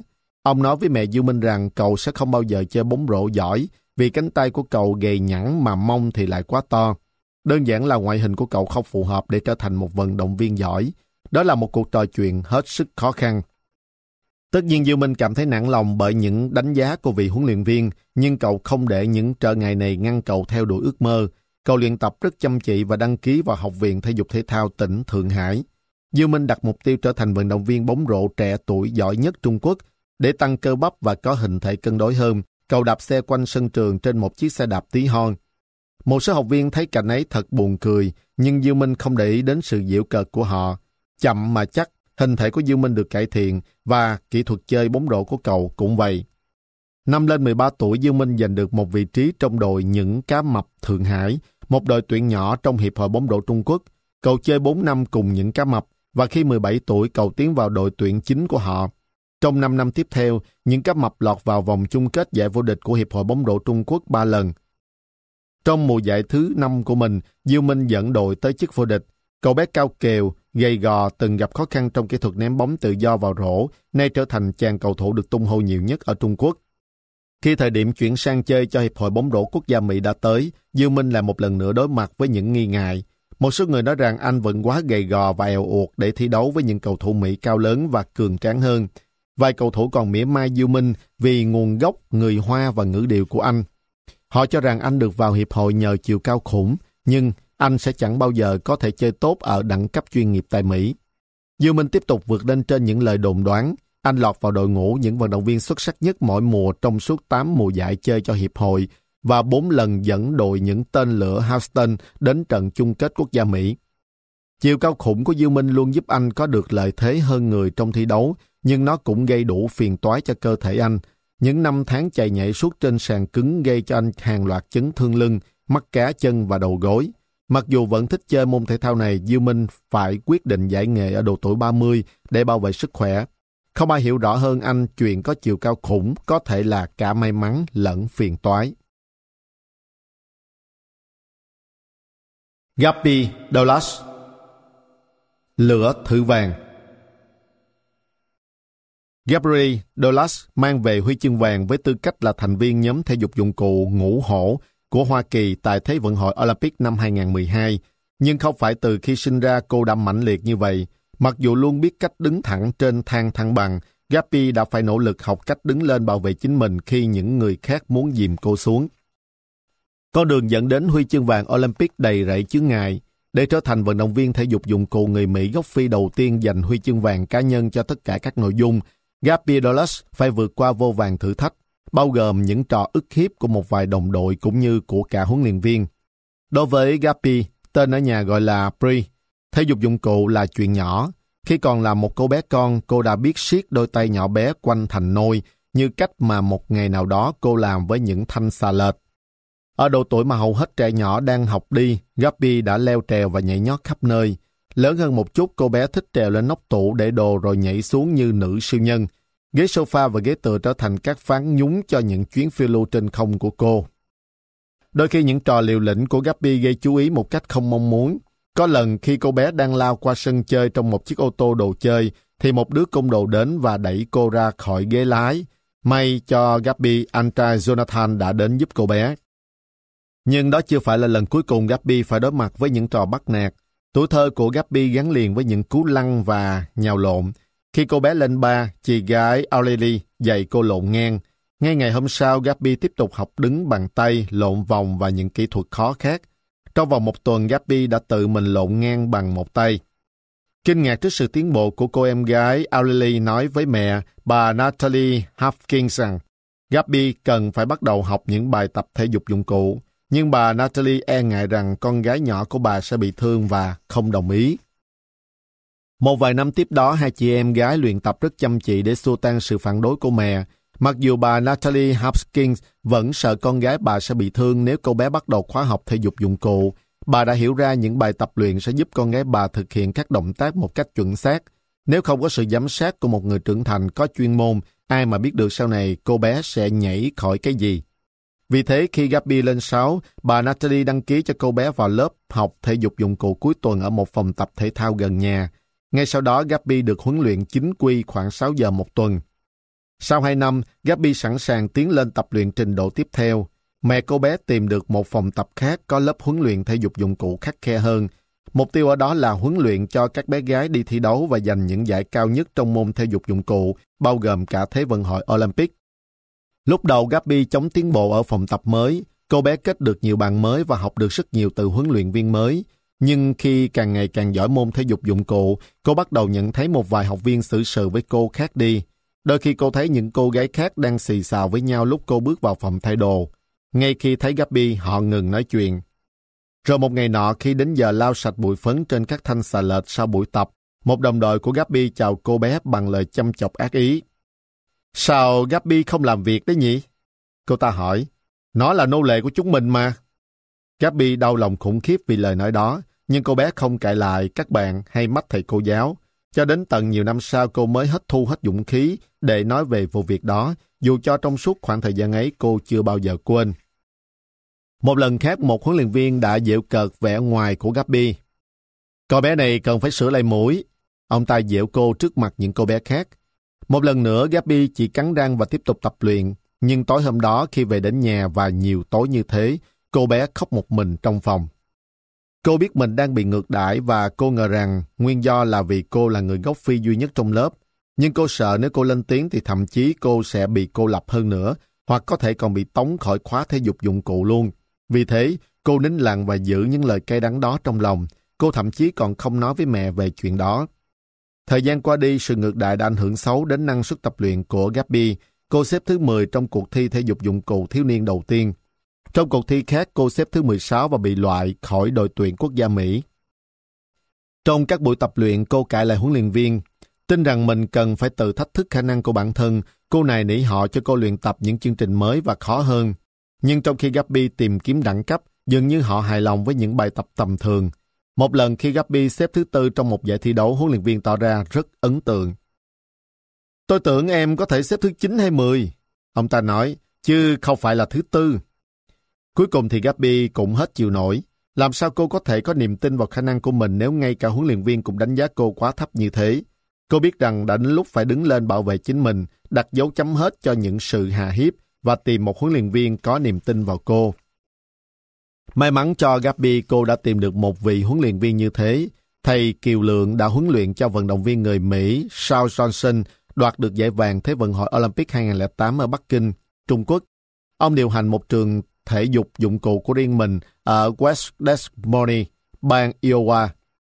Mùa hè năm 2010, thầy Lượng đến quê nhà của Gabby ở Virginia Beach, bang Virginia để thực hiện một bài giảng và tìm kiếm tài năng mới.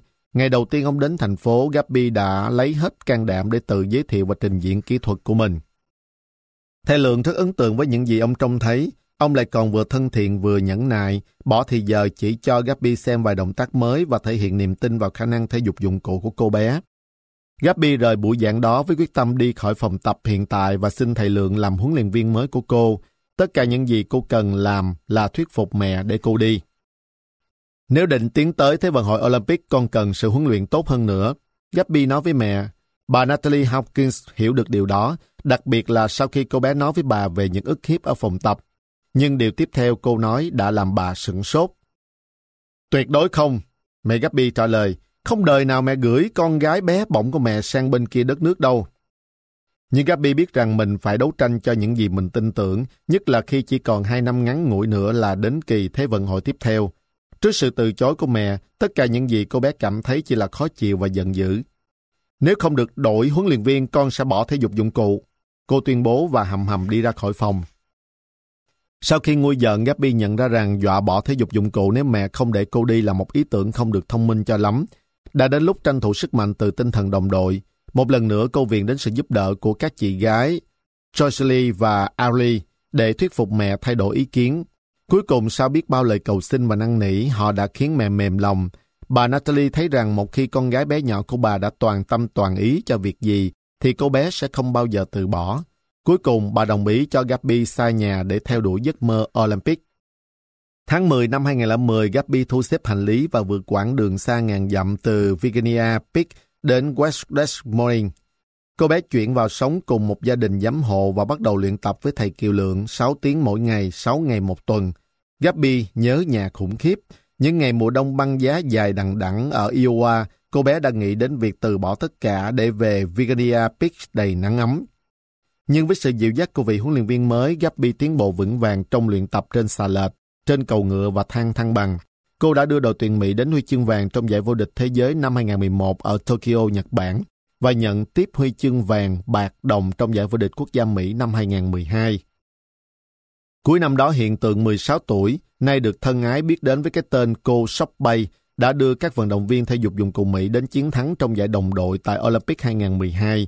Sau tất cả những sự ngược đãi mà cô phải trải qua và tất cả sự vất vả cô phải rèn luyện, Gabby cuối cùng đã tìm được một tập thể để cùng tỏa sáng. Giờ đây, cô là một thành viên trong nhóm ngũ hổ siêu việt. Phần 3 Có công mài sắt, có ngày nên kim. Tất cả các huyền thoại thể thao đều thống nhất một điều, việc luyện tập không bao giờ là quá nhiều. Những vận động viên nhí này không bao giờ bỏ cuộc. Barbie de Zaharias, cô nàng giỏi toàn diện. Khi còn nhỏ, Barbie de đã đặt ra mục tiêu trở thành vận động viên giỏi nhất từ trước đến nay, nhưng bà không thể quyết định rằng mình thích môn thể thao nào nhất.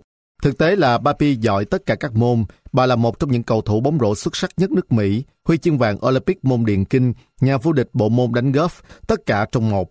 Bà có lẽ còn có thể trở thành một diễn viên siết tuyệt hảo nếu không phải vì bà rất sợ voi. Khi Baby DeCreation lên 4 tuổi, một trận bão quét qua quê hương cạn Arthur, bang Texas. Gió phần phật và mưa xối xả dội xuống thành phố bờ vịnh bé nhỏ, làm bật rễ cây và giật đổ nhà cửa. Trong khi hầu hết người dân của cạn Arthur trốn dưới tầng nhà hầm, thì có một cô bé con vẫn nhảy nhót vui vẻ cười ha hả trong cơn bão. Sau khi bão tan, nước ngập đường ngập phố, cô bé cố nhảy ra khỏi cửa sổ tầng 2 và vẫy vùng trong nước lũ, nhưng cha mẹ cô đã ngăn cô lại. Cô bé mikras Pipe Declaration khi đó chẳng hề sợ bão. Thực tế là nhiều người dân ở cảng Arthur so sánh chính cô bé giống một cơn bão, tốc độ, khó đoán và không gì có thể ngăn cản được. Cha của Papi, ông Ole, đã sớm biết ngay rằng cô con gái út của ông sẽ khiến mọi người bận luôn tay. Tôi sẽ không thể làm cái củi nào giữ được con bé. Ông nói khi Papi ra đời. Là một thợ thiết kế đồ nội thất vượt trùng dương đến Mỹ từ quê hương Na Uy, ông Ole đã định cư ở Texas cùng vợ là bà Hannah trong cuộc bùng nổ khai thác dầu mỏ lớn đầu tiên ở đây. Nhưng ông Ole không phải là dân khai thác dầu và ông kiếm được rất ít tiền ở đất nước mới mẹ này. Khi cơn bão ập đến và gia đình ông mất gần như toàn bộ tài sản, khiến ông Ole phải dời nhà vào sâu đất liền đến một thành phố nhỏ tên là Permont Chính ở đó Papi sau này đổi cách viết họ của mình và thêm họ Zaharias khi kết hôn đã thực sự để lại dấu ấn của mình. Ở Pelman, Papi đã làm hàng bao nhiêu người phải kinh ngạc trước những trò liều lĩnh không biết sợ là gì của cô. Một hôm, một người hàng xóm mới thách cô bé nhảy xuống từ mái nhà. Cô bé đã nhảy và hôm sau lại làm lại trò đó. Vào mùa hè, Papi là một trong những đứa bé dũng cảm nhất dám bơi ở con sông Neches đầy nguy hiểm ở gần nhà. Cô bé bơi lắc léo tránh những dòng xoáy nguy hiểm, những con rắn nước độc và cá sấu. Cô bé chứng minh cho mọi người thấy rằng cô không hề sợ sệt. Ở trường, Papi nổi tiếng với những trò nghịch ngợm và liều lĩnh. Một lần nọ, cô bé trèo lên ngọn cột cờ và đứng thăng bằng trên đó, cho đến khi thầy hiệu trưởng yêu cầu cô trèo xuống. Các bậc phụ huynh đã cảnh cáo con em mình không được làm theo còn bé Dedison đó, nhưng lũ nhóc lại thấy mình bị Papi thu hút. Có lẽ lý do là vì thực tế thì cô bé hành động và có vẻ ngoài chẳng giống cô bé nào mà chúng gặp từ trước đến giờ. Cô bé ghét búp bê, hay mặc quần bò và cắt tóc thật ngắn để tóc không vướng vào mắt cô, trong khi cô bắn bi cùng lũ con trai hàng xóm. Khi Pepe lớn hơn chút nữa, cô bé bắt đầu dành nhiều năng lượng của mình vào thể thao. Cô chơi bóng chày, bóng đá, bóng rổ và nhảy vượt rào qua bờ dậu của nhà hàng xóm. Khi cho cô xây một sân tập ở sân sau nhà cho các anh cô tập thể hình, Pepe nhanh chóng chiếm lấy nó. Ở đó có thanh xà tập nâng người, có thanh tạ làm từ cán chổi cổ với bàn là cổ ở hai đầu và một thanh xà treo cho những động tác nhào lộn của diễn viên siết. Đây đúng là chiếc củi hoàn hảo cho cô nhóc liều lĩnh của gia đình. Đối với Papi, hầu như mọi hoạt động đều là một cơ hội để vui chơi. Một lần khi mẹ cô bé nhờ cô cò sàn bếp, Papi buộc một cặp bàn chải vào hai chân và lướt xung quanh trên đống bọt xà phòng như một vận động viên trượt băng. Trong mắt cô bé, việc nhà chỉ là để giết thời gian trước khi trò chơi khác bắt đầu.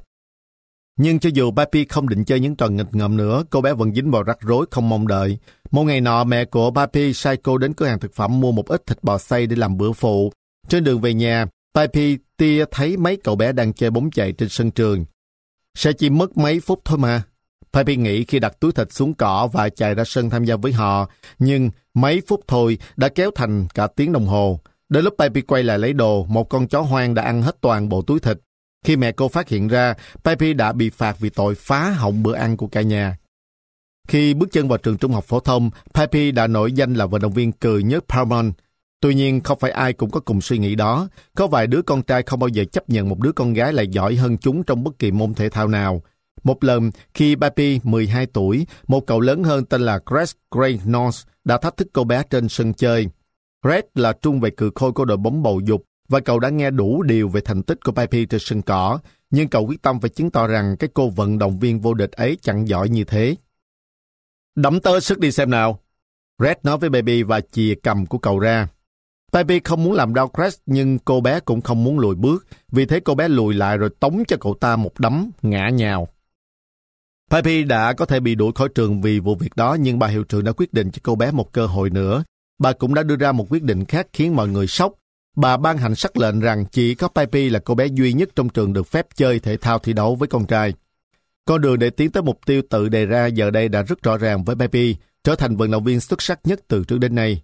Cô tiếp tục trở thành tiền vệ cự phách trong đội bóng rổ trường trung học và tham gia cả đội golf, bóng chày, quần vợt, bóng chuyền và bơi lội. Rồi ngay khi Pepe nghĩ rằng mình đã điêu luyện trong mọi môn thể thao, cô lại đối mặt với một thách thức mới. Khi Pepe 14 tuổi, một người hàng xóm đã mời cô bé tham gia vào đoàn xiếc. Bà Minnie Fisher, mà bọn trẻ trong thành phố vẫn gọi là Park Minnie, là một diễn viên xiếc. Chuyên môn của bà là tiết mục hàm sắt lơ lửng trên không bằng một thanh xà treo ngầm giữa hai hàm răng và xoay người như con quay. Bà Mini đã trông thấy baby tập luyện trên thanh xà treo trong sân sau và nghĩ tương lai của cô bé là ở trên dây cáp treo cao. Hồi đó đoàn siết là một trong những nơi duy nhất mà một vận động viên nữ được phép phô diễn tài năng của mình bên cạnh nam giới. Papi rất hứng thú trước lời mời của bác Mini và đã thuyết phục cha mẹ cho phép cô trải qua mùa hè với đoàn siết. Cùng với chị gái Lily, Pepe chất đồ lên xe bác Mini cho chuyến đi dài đến tận California. Đó là lần đầu tiên cô được ra khỏi miền đông Texas và cũng là lần đầu tiên cô được trải nghiệm những cảnh tượng, âm thanh và mùi vị của cuộc sống trong đoàn xiếc. Trong suốt mùa hè đó, cô bé đã học đi bộ trên dây, trình diễn nhào lộn trên không và treo người trên xà bằng ngón chân. Tất cả đều nhằm mua vui cho đám đông khán giả. Đó đúng là một cuộc phiêu lưu kỳ thú. Papi mê mẩn với những trải nghiệm mới của cuộc sống trong đoàn xiếc, cho đến một ngày người ta bảo cô cưỡi lên lưng một chú voi xám. Mới nhìn thấy con vật khổng lồ ấy, Pepe chết cứng tại chỗ. Đi bộ trên dây và đu đưa trên xà treo là một chuyện, nhưng đây là một con thú to lớn và đáng sợ. Dẫu sao Baby cũng không bao giờ là kẻ bỏ cuộc, vì thế cô làm theo. Sau khi chế ngự được nỗi sợ của mình, Baby quyết định cô sẽ trung thành với thể thao và để phần các tiết mục siết cho các diễn viên chuyên nghiệp. Khi trưởng thành, Pepe đã chiếm lĩnh tất cả các môn thể thao chính dành cho nữ giới thời ấy và cả những môn phụ nữa. Vào Thế vận hội Olympic 1932 ở Los Angeles, cô đạt hai huy chương vàng môn điện kinh. Vài năm sau, cô bắt đầu chơi golf đánh khoảng 1.000 quả mỗi ngày. Cuối cùng cô cũng giành 10 giải vô địch, trong đó có 3 giải golf nữ mở rộng tại Mỹ. Không có gì làm Pepe hài lòng hơn là việc đánh bại đám con trai trong chính trận đấu của họ. Cô đã từng ở vị trí cầu thủ ném bóng của đội các giáo chủ nhà thờ Thánh Louis trong một trận đấu bóng chày giao hữu. Cô tự thành lập đội bóng rổ lưu động và đi khắp đất nước thi tài với tất cả những ai đến thách đấu. Cô thậm chí còn nỗ lực khẳng định mình trong giải vô địch golf mở rộng Mỹ dành cho nam giới, nhưng đã bị từ chối vì là phụ nữ. Năm 1938, khi Pepe kết hôn với vận động viên đấu vật chuyên nghiệp Gosher Zahirias, báo chí đã không thể kể hết thành tích của cô chỉ trong một thông báo đám cưới. Cô được miêu tả là vận động viên nữ nổi tiếng, ngôi sao điện kinh Olympic 1932, vận động viên chuyên nghiệp trong bóng rổ, golf, ném lao, nhảy rào, nhảy cao, bơi lội, cầu thủ ném bóng chày, trung vệ bóng bầu dục, tay gậy bia, diễn viên siết, vận động viên quyền Anh, đấu vật, đấu kiếm, cử tạ và vũ công nhạc nhẹ. Khi qua đời vào năm 1956, Pepe Decoration Zaharias đã được công nhận rộng rãi là vận động viên nữ vĩ đại nhất của thế kỷ 20. Rất nhiều vận động viên nữ xuất sắc đã theo bước của bà nhưng không ai trong số họ có thể xuất sắc trong nhiều môn thể thao khác nhau hay chơi thể thao một cách ấn tượng như cô gái tinh nghịch ngoan cường đến từ cảng Arthur, bang Texas. Lý Tiêu Long Cậu bé Cung Phu Vào những năm 1960-1970, hơn ai hết, Lý Tiêu Long đã truyền bá rộng rãi môn thể thao võ thuật thường được biết đến với khái niệm Cung Phu. Với cú đá cao dũng mạnh và đôi tay dính ra quyền nhanh như chớp, Lý Tiêu Long khiến cho việc đánh đấm trông nhẹ nhàng như đi bộ.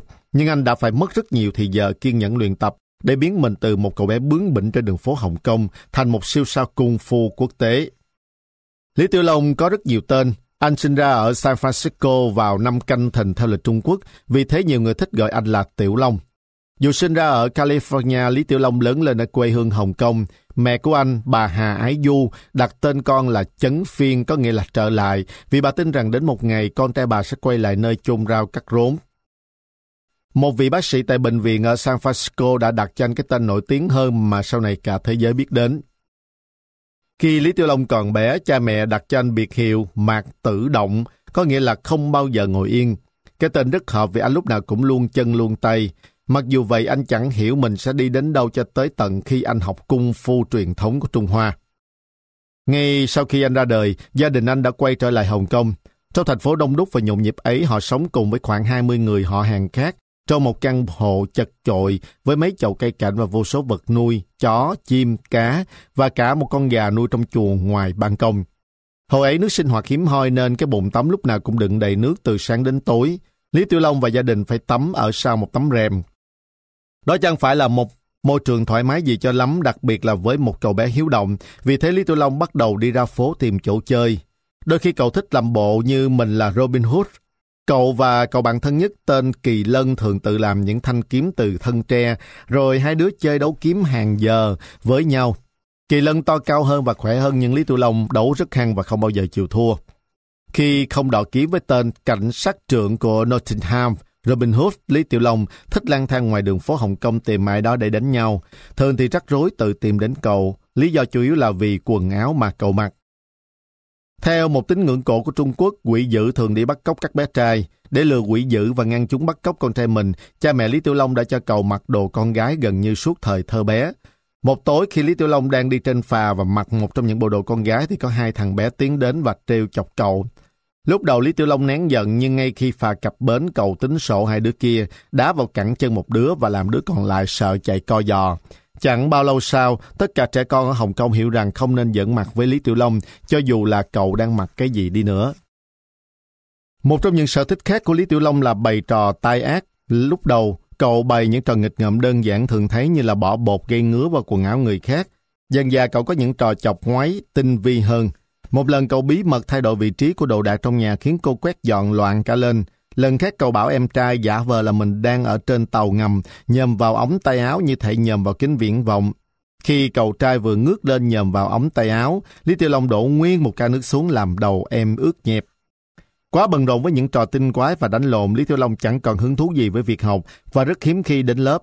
Hết lần này đến lần khác, thầy giáo của Lý Tiểu Long gọi điện về nhà để tìm hiểu xem cậu ở đâu.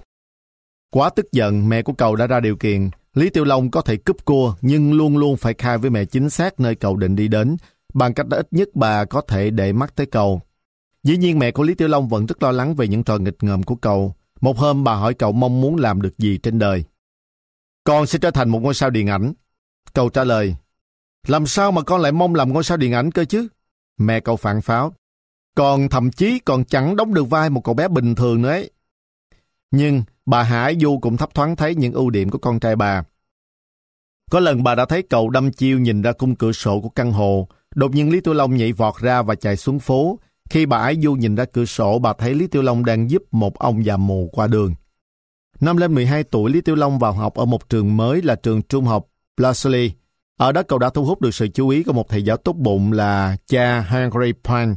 Cha Henry có thể thấy ngay rằng Lý tiêu Long sẽ là một học sinh khó bảo, nhưng cha cũng thấy rằng Lý Tiểu Long có một trái tim ấm áp, một bộ óc linh hoạt và có tiềm năng làm được những điều lớn lao. Cha đã cố gắng giúp Lý Tiểu Long chuyển năng lượng không giới hạn của cậu vào những việc có ích hơn như là việc chạy vặt, xóa bạn và mở cửa sổ cho lớp học. Trong một khoảng thời gian, Lý Tiểu Long vui vẻ thực hiện những nhiệm vụ cha Henry giao, nhưng cậu vẫn làm mạc tự động và thấy việc ngồi yên một chỗ trong lớp là điều không thể.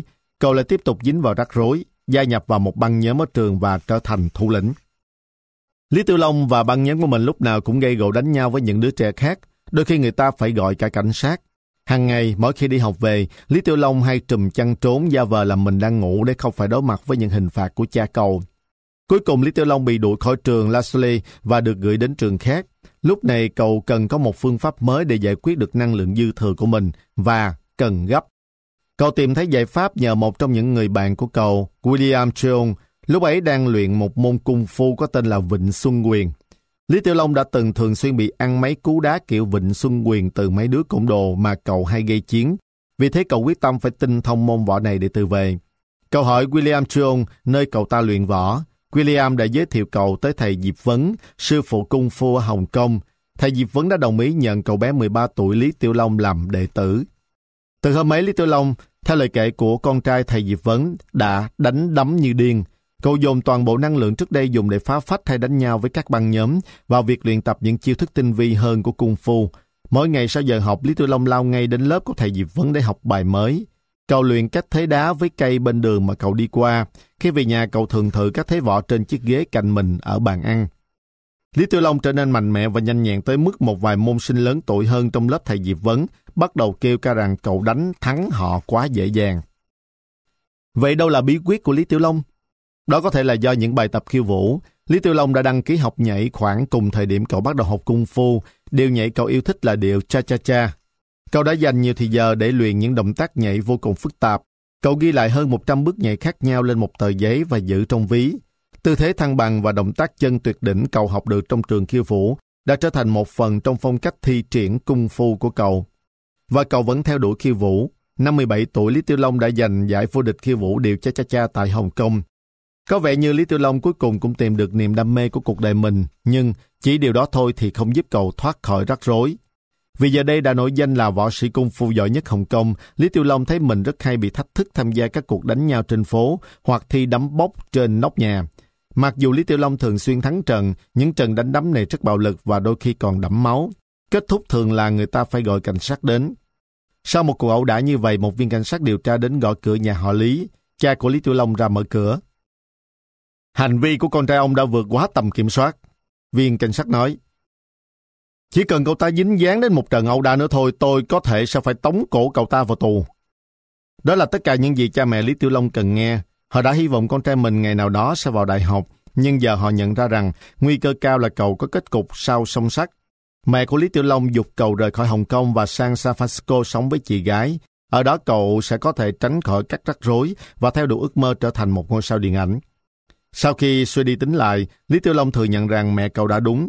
Đường phố Hồng Kông không phải là nơi dành cho một chàng trai trẻ với nhiều tiềm năng. Tháng 4 năm 1959, cậu gói ghém hành lý và chia tay gia đình.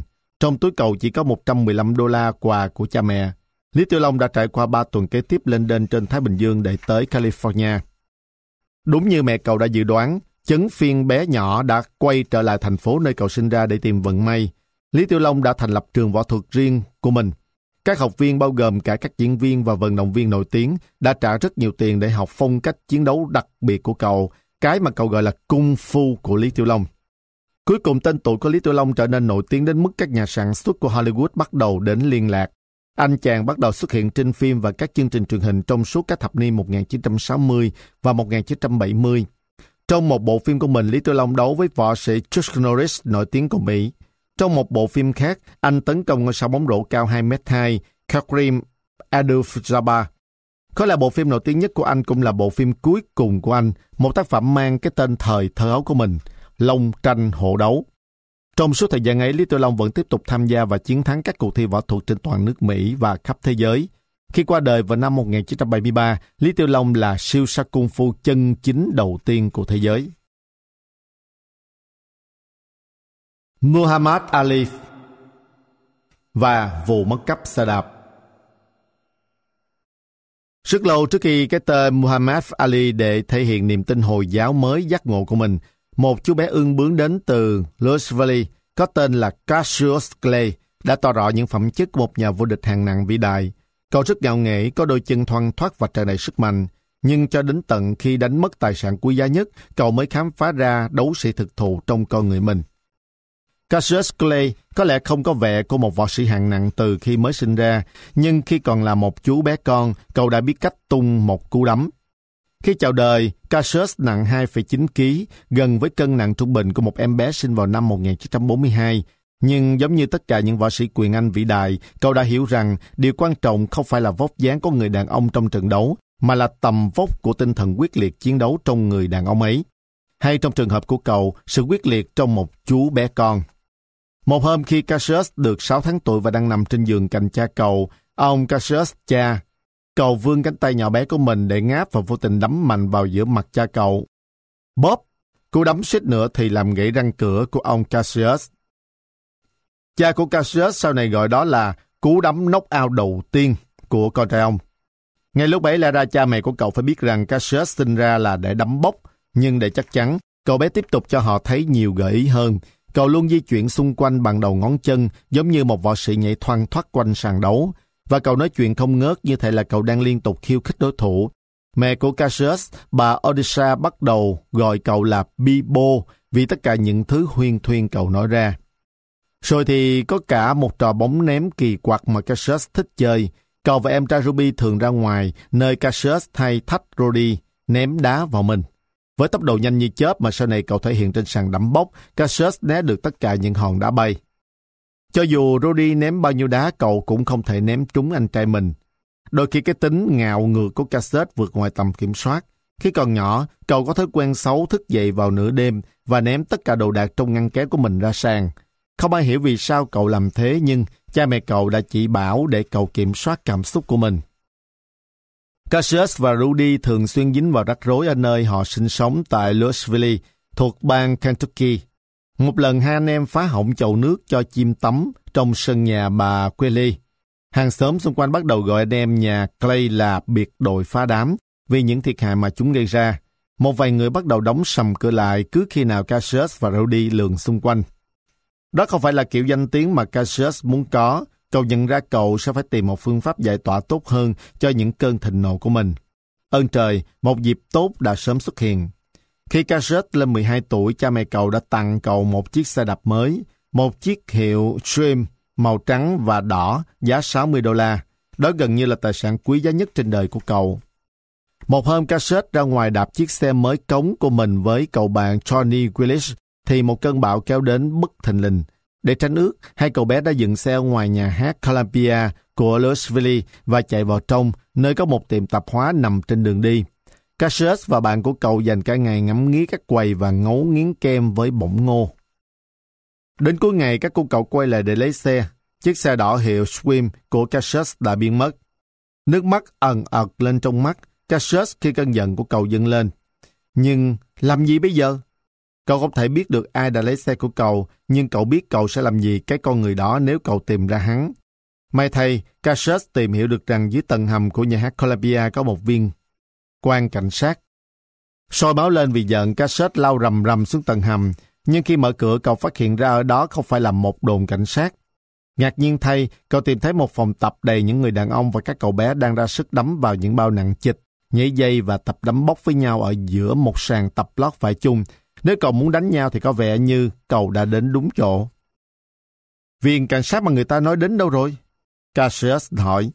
Người ta chỉ vào một người đàn ông tóc bạc hiền hậu có vẻ là người phụ trách phòng tập. Chú là George Martin. Ông ấy nói, chú giúp được gì cho cháu đây? Cháu yêu cầu một cuộc săn lùng toàn bang. Gọi cảnh sát đi, cháu sẽ hạ hắn. Cháu sẽ hạ hắn ấy hả? Ông George Martin đáp lời. Thế cháu có nghĩ là cháu cần phải học đánh nhau thế nào trước không? Ý nghĩ đó chưa bao giờ xuất hiện trong đầu của Cassius. Cả đời mình cậu đã tung nắm đấm, né đá bay và thề sẽ dần bất cứ kẻ nào ngán đường cậu. Nhưng cậu chưa bao giờ nhận ra là đánh nhau cũng có cả cách đúng cách sai. Khi ông Charles Martin đề xuất dạy Cassius đấm móc ở phòng tập của ông, Cassius đã tóm ngay lấy cơ hội này. Việc tìm kiếm kẻ trộm chiếc xe Scream bị dừng lại và khóa huấn luyện đấm bốc của cậu chính thức bắt đầu. Cassius trở thành một võ sĩ thực tập rất chuyên cần. Cậu dành hầu như mọi giây phút tỉnh táo của mình để học đấm bốc ở phòng tập. Ông George Martin bắt đầu dạy cậu những điều cơ bản nhất như đứng thế nào, đấm thế nào, di chuyển chân ra sao. Khi Cassius chuyển sang đấm bao cát, ông Martin chỉ cho cậu cách tung những cú đấm dùng dập thay vì những cú đánh khoa trương có thể khiến cậu mất sức. Cassius, hãy tưởng tượng có con ruồi đậu trên bao cát. Ông Martin nói, Đấm con ruồi ấy đi, nhưng đừng có giết nó, cậu nhóc. Gần như ngay lập tức ông Martin thấy rằng học trò mới của ông sở hữu một trong những tố chất quan trọng nhất của một đấu sĩ quyền Anh, đó là tốc độ. Cassius biết cách dự đoán cú đấm của đối thủ, sau đó né qua một bên vào giây cuối cùng. Dường như cậu không bao giờ chớp mắt kể cả chỉ trong tích tắc, mà luôn khóa ánh nhìn của mình vào đôi tay của đấu sĩ trước mặt. Cassius có đôi mắt tinh nhanh tới nỗi, theo lời của ông Martin, dù cậu có cho đấu sĩ kia một cánh cửa lưới thì anh ta cũng không thể đánh trúng Cassius quá 15 lần trong 15 hiệp. Để hỗ trợ cho sự nhanh nhạy của mình, Cassius tập luyện và có chế độ dinh dưỡng nhằm bồi bổ cơ bắp. Có những ngày Cassius dậy từ 4 giờ sáng và chạy bộ vài dặm trước khi đến phòng tập. Trong bữa sáng, cậu uống hơn một lít sữa và ăn hai quả trứng sống. Ở trường, Cassius cần tới hai khay để đựng bữa trưa hoành tráng của cậu. Cậu không uống nước có ga vì cậu không muốn lên cân, Thay vào đó, cậu luôn mang theo một bình nước với một nhánh tỏi bên trong. Tới khi hoàn thành khóa huấn luyện, cậu là một đấu sĩ hạng 40 kg với thân hình cân đối gọn gàng. Sau 6 tuần luyện tập, cuối cùng Cassette cũng sẵn sàng bước lên vũ đài quyền Anh lần đầu tiên. Đối thủ của cậu là một võ sĩ trẻ khác tên là Granny O'Keefe. Trong khi xe đài dưới sự theo dõi sát sao của trọng tài, hai cậu trông nhỏ bé đến khó tin trong đôi găng tay võ sĩ quá khổ nặng gần nửa cân. Trong ba hiệp, mỗi hiệp một phút, Cassette và Romney bất phân thắng bại, sau đó họ tháo gan và quay trở lại góc đài riêng của trên sàn đấu. Cassette đã xoay sở để tung được thêm vài cú đấm và được hội đồng trọng tài tuyên bố một chiến thắng xích sao. Tôi sẽ là người xuất sắc nhất mọi thời đại. Cậu tuyên bố khi trọng tài giơ cao cánh tay cậu mừng chiến thắng. Đó là lần đầu tiên trong rất nhiều lần cậu tuyên bố danh hiệu đó. Không ai biết cassette có lấy lại được xe đạp không, nhưng chuyến lòng vòng hôm ấy đã dẫn cậu đến con đường vinh quang. Trong vòng 6 năm tiếp theo, cassette Clay chiến thắng 100 trong số 108 trận cậu tham gia. 54 tuổi cậu được công nhận là võ sĩ không chuyên hứa hẹn nhất tại Mỹ. Chỉ 4 năm sau, cậu được chọn vào đội tuyển quyền Anh quốc gia Mỹ tham gia vào Thế vận hội Olympic tại Rome. Ở đó, cậu đoạt huy chương vàng, mê hoặc người hâm mộ với bước chân di chuyển thần tốc và cá tính táo bạo, ngạo nghễ. Cậu tiếp tục trở thành nhà vô địch quyền Anh hạng nặng xuất sắc nhất mà thế giới từng được biết. Cuộc sống của cậu dưới cái tên Cassius Clay thay đổi ngay sau đó giống như tên của cậu khi cậu theo đạo hồi. Đó cũng là khi huyền thoại về Muhammad Ali được tôi luyện dưới tầng hầm của nhà hát Columbia thực sự bắt đầu. Tracy Kuhalua Đừng đùa với lão bự Đấu vật sumo là một môn thể thao truyền thống của Nhật Bản, kết hợp giữa sức mạnh, tốc độ, trí tuệ và kỹ thuật. Mặc dù hầu hết các võ sĩ sumo có thân hình đồ sộ, việc một người nhỏ hơn đánh bại một đối thủ to lớn hơn nhiều bằng cách sử dụng kỹ thuật ưu việt hơn không phải là điều hiếm gặp. Tracy Coamblua, một cậu bé đến từ Hawaii, đã dùng cả kích cỡ cơ thể lẫn kỹ thuật để vươn lên những vị trí hàng đầu trong môn thể thao mà chưa người Mỹ nào có thể chiếm lĩnh trước đó. Cậu bé sinh ra đã to béo và cậu cứ tiếp tục phát triển to lớn hơn nữa. Khi mới chào đời, Tracy Coamlua đã nặng 4,9 kg. Cậu chắc chắn là đứa bé nặng ký nhất ở quê nhà thung lũng hạnh phúc trên đảo Maui thuộc quần đảo Hawaii. Ở trường tiểu học Quailuku, các bạn cùng lớp đặt cho cậu biệt hiệu lão bự. Tuy nhiên, các bạn không trêu chọc cậu. Mọi người đều yêu mến Jesse. Thậm chí mấy đứa cung đồ ở trường cũng tránh xa cậu, bởi chúng sợ phải đánh nhau với cậu. Chẳng ai muốn giận mặt với lão bự. Trái ngược với cái tên, thung lũng hạnh phúc là một nơi rất nghèo khổ và khốn khó. Gia đình Jesse chưa bao giờ có nhiều tiền. Giày của Jesse lúc nào cũng có lỗ thủng. Khi muốn xem TV, cậu phải đi tới hiệu thuốc địa phương vào nhầm qua cửa sổ. Mặc dù không có nhiều thứ như những đứa trẻ khác, Jesse vẫn luôn là một cậu bé vui vẻ, năng động. Cậu thích thể thao và dường như có nguồn năng lượng vô tận cho mọi hoạt động thể chất. Cuối mỗi ngày ấm áp và thung lũng hạnh phúc, Jesse thường nhìn lên những vì sao và mơ mộng được đi đến những chốn xa xôi. Mỗi khi có chiếc máy bay nào bay qua trên đầu, cậu thường tưởng tượng cậu đang ở trên đó và nó đưa cậu đến quốc đạo Nhật Bản, nơi cậu đọc thấy trong sách. Jesse thề rằng một ngày nào đó cậu sẽ tới đó sống. Một buổi sáng năm lớp 2, Jesse gặp một tai nạn khủng khiếp đã thay đổi cuộc đời cậu mãi mãi. Cậu đi học muộn và phi hết tốc lực ra khỏi nhà mà không thèm nhìn xung quanh. Lúc cậu băng qua đường lớn, một chiếc xe tải chở đầy dứa đâm phải cậu. Rầm! Và hất tung cậu lên cao gần 20 mét. Jesse gãy cả hai chân và phải nằm viện 6 tháng. Sau khi xuất viện, Jesse phải tập đi từ đầu. Cậu ngồi xe lăn trong 4 tháng trước khi có thể tự mình bước được những bước đi đầu tiên. Khi quay trở lại trường, Jesse gặp khó khăn trong việc đuổi kịp các bạn vì chân cậu rất dễ bị mỏi. Cậu thử tham gia đội bóng mềm và điền kinh, nhưng cậu bị từ chối vì quá chậm. Jesse nghĩ rằng những ngày chơi thể thao của mình đã chấm dứt. Vụ tai nạn có thể đã khiến Jesse chậm lại, nhưng nó không ngăn cản được sự phỏng phao của cậu. Hàng ngày, mẹ thường cho cậu 25 xu để mua bữa trưa ở trường. Mỗi ngày cậu lại cất 25 xu vào túi quần và bỏ bữa trưa để dành tiền. Nhưng cậu vẫn chẳng bao giờ bị sụt cân. Năm 12 tuổi, Jessica 1m85 và nặng 118 kg. Nếu mình không phải đứa nhanh nhất ở trường, Jesse nghĩ mình vẫn có thể là đứa to nhất và mạnh nhất. Để giúp gia đình kiếm sống và cũng để hồi phục lại sức khỏe của đôi chân, Jesse nhận làm việc vặt xung quanh, thung lũng hạnh phúc. Cậu cắt cỏ, dọn sân vườn, trong nơm nhà thờ, địa phương. Có lẽ công việc khó nhất mà cậu làm là phụ việc cho một ông thợ sửa máy giặt. Nhiệm vụ của Jesse là khuân những chiếc máy to đùng ra khỏi nhà người ta và đưa lên xe tải. Sau vài tháng làm việc này, lão bự đã to khỏe hơn bao giờ hết. Tới khi học trung học, Jesse đã cao thêm 2cm và tăng thêm 9 kg cơ bắp. Cậu cảm thấy khỏe khoắn tới nỗi cậu quyết định thử tham gia đội bóng bầu dục. Lần này cậu được nhận. Cậu nhận được một chân trong hàng phòng ngự và nhanh chóng nhiều lần ghi điểm chạm vạch cuối sân. Nhưng khi nhìn lại, Chelsea nhận ra rằng cậu thành công không phải nhờ tài năng thể thao, chỉ là nhờ những cầu thủ khác sợ bị cậu dẫm lên mà thôi. Cứ khi nào lão bự bắt đầu lao đến phía họ, họ lập tức chạy mất. Chelsea ước gì có một môn thể thao mà cậu có thể vận dụng kỹ thuật và kích thước của mình như một lợi thế. Huấn luyện viên đội bóng của Chelsea, ông Lacri Shishido, biết rõ hướng giải quyết vấn đề. Ông kể cho Seishi về môn thể thao truyền thống cổ xưa của Nhật Bản tên là đấu vật sumo.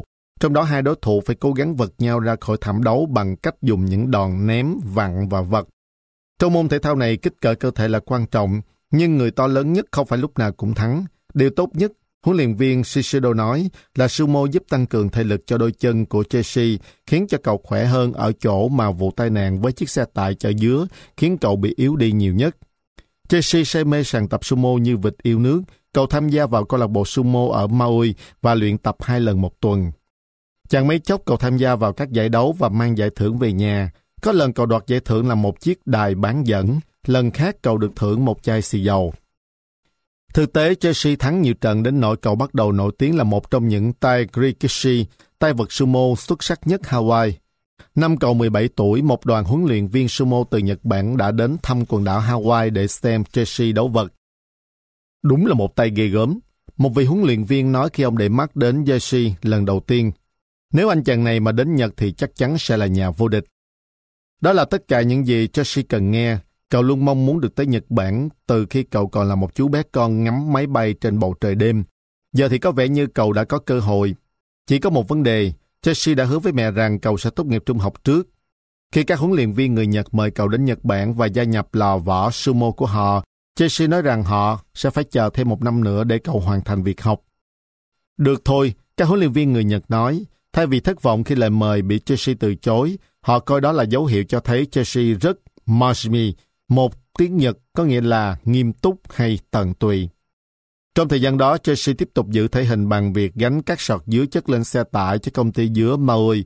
Mặc dù một chiếc xe tải chở dứa đã suýt nửa cướp đi ước mơ thể thao của cậu, giờ cũng chính nó giúp cho cậu đủ mạnh khỏe để biến ước mơ thành sự thật. Cuối cùng khi việc học kết thúc, Chelsea được mẹ cho phép đến Nhật để gia nhập một lò võ sumo chuyên nghiệp. Đó là khởi đầu của một sự nghiệp vinh quang. Chàng đã đấu vật ở Nhật hơn 20 năm và là tay vật sumo người Mỹ đầu tiên chiến thắng trong một giải đấu sumo lớn. Giờ đây được biết đến với cái tên là Takamizama Degoro. Cậu chàng to béo đến từ thung lũng hạnh phúc đã nghỉ hưu vào năm 1984. Chàng vẫn được coi là một trong những huyền thoại sống của môn thể thao sumo. Jolie Cron Cô ngựa tinh nghịch mà phi thường Để trở thành một tay nài ngựa nòi thành công, bạn phải thông minh gan dạ và có thể lực tốt. Jolie Cron có tất cả những điều trên, nhưng bà trở thành một trong những nài ngựa xuất sắc nhất trong lịch sử đua ngựa nhờ một tố chất khác, đó là sự gắn bó đặc biệt với ngựa được nuôi dưỡng từ khi bà còn là một cô bé cưỡi một con ngựa nhỏ vô cùng đặc biệt có tên là Philly. Ngay từ lần đầu tiên ngồi trên lưng ngựa, Julie Cron đã biết rằng đó là nơi cô thuộc về. Chuyện xảy ra khi một hôm, mẹ cô thương lượng với một người hàng xóm để bán một trong những con ngựa của gia đình. Nhằm chứng minh đó là một con ngựa ngoan hiền, bà Judy Cron đã để cô con gái 2 tuổi của mình treo lên lưng nó. Trong khi hai người lớn còn đang bàn chuyện, con ngựa bắt đầu đi ra khỏi chuồng. Ngay lập tức, Julie nắm lấy dây cương, giật dây và hướng con ngựa quay trở lại chuồng. Từ ngày hôm ấy, Julie không bao giờ gặp phải con ngựa nào mà cô bé không cưỡi được cho đến khi cô gặp Philly. Philly là con của cô ngựa Distia, cô ngựa đầu tiên của Julie. Nó là ngựa lai, nửa Ả Rập, nửa Scotland và gần như là con vật cứng đầu nhất mà người ta từng thấy ở Eau Claire, bang Michigan. Nó chống lại mọi thứ. Nếu bị Julie cột vào hàng rào, Philly sẽ gặm dây cho đến khi thoát được ra. Khi Julie cố gắng thắng dây cương vào nó, Philly lăn kềnh ra đất dơ bốn vó lên trời. Thôi nào, Philly, mình cùng đi một vòng đi. Được thôi, nhảy lên lưng tôi đi. Cứ khi nào Julie xoay sợ để cưỡi được lên lưng nó, Philly lại nổi quạo và nhảy chồm lên. Julie đã bị bỏ lại cách xa nhà cả mấy dặm và phải tự đi bộ về không chỉ một lần. Cô bé nhanh chóng hiểu được rằng khi bạn cưỡi một con ngựa, bạn phải sẵn sàng cho mọi tình huống. Mẹ của Julie vì nghĩ chẳng ai có thể kiểm soát được Philly nên bà muốn bán nó đi. Nhưng Julie không chịu bó tay, cô bé làm việc chăm chỉ gấp đôi để chiếm được lòng tin của con ngựa cứng đầu cứng cổ.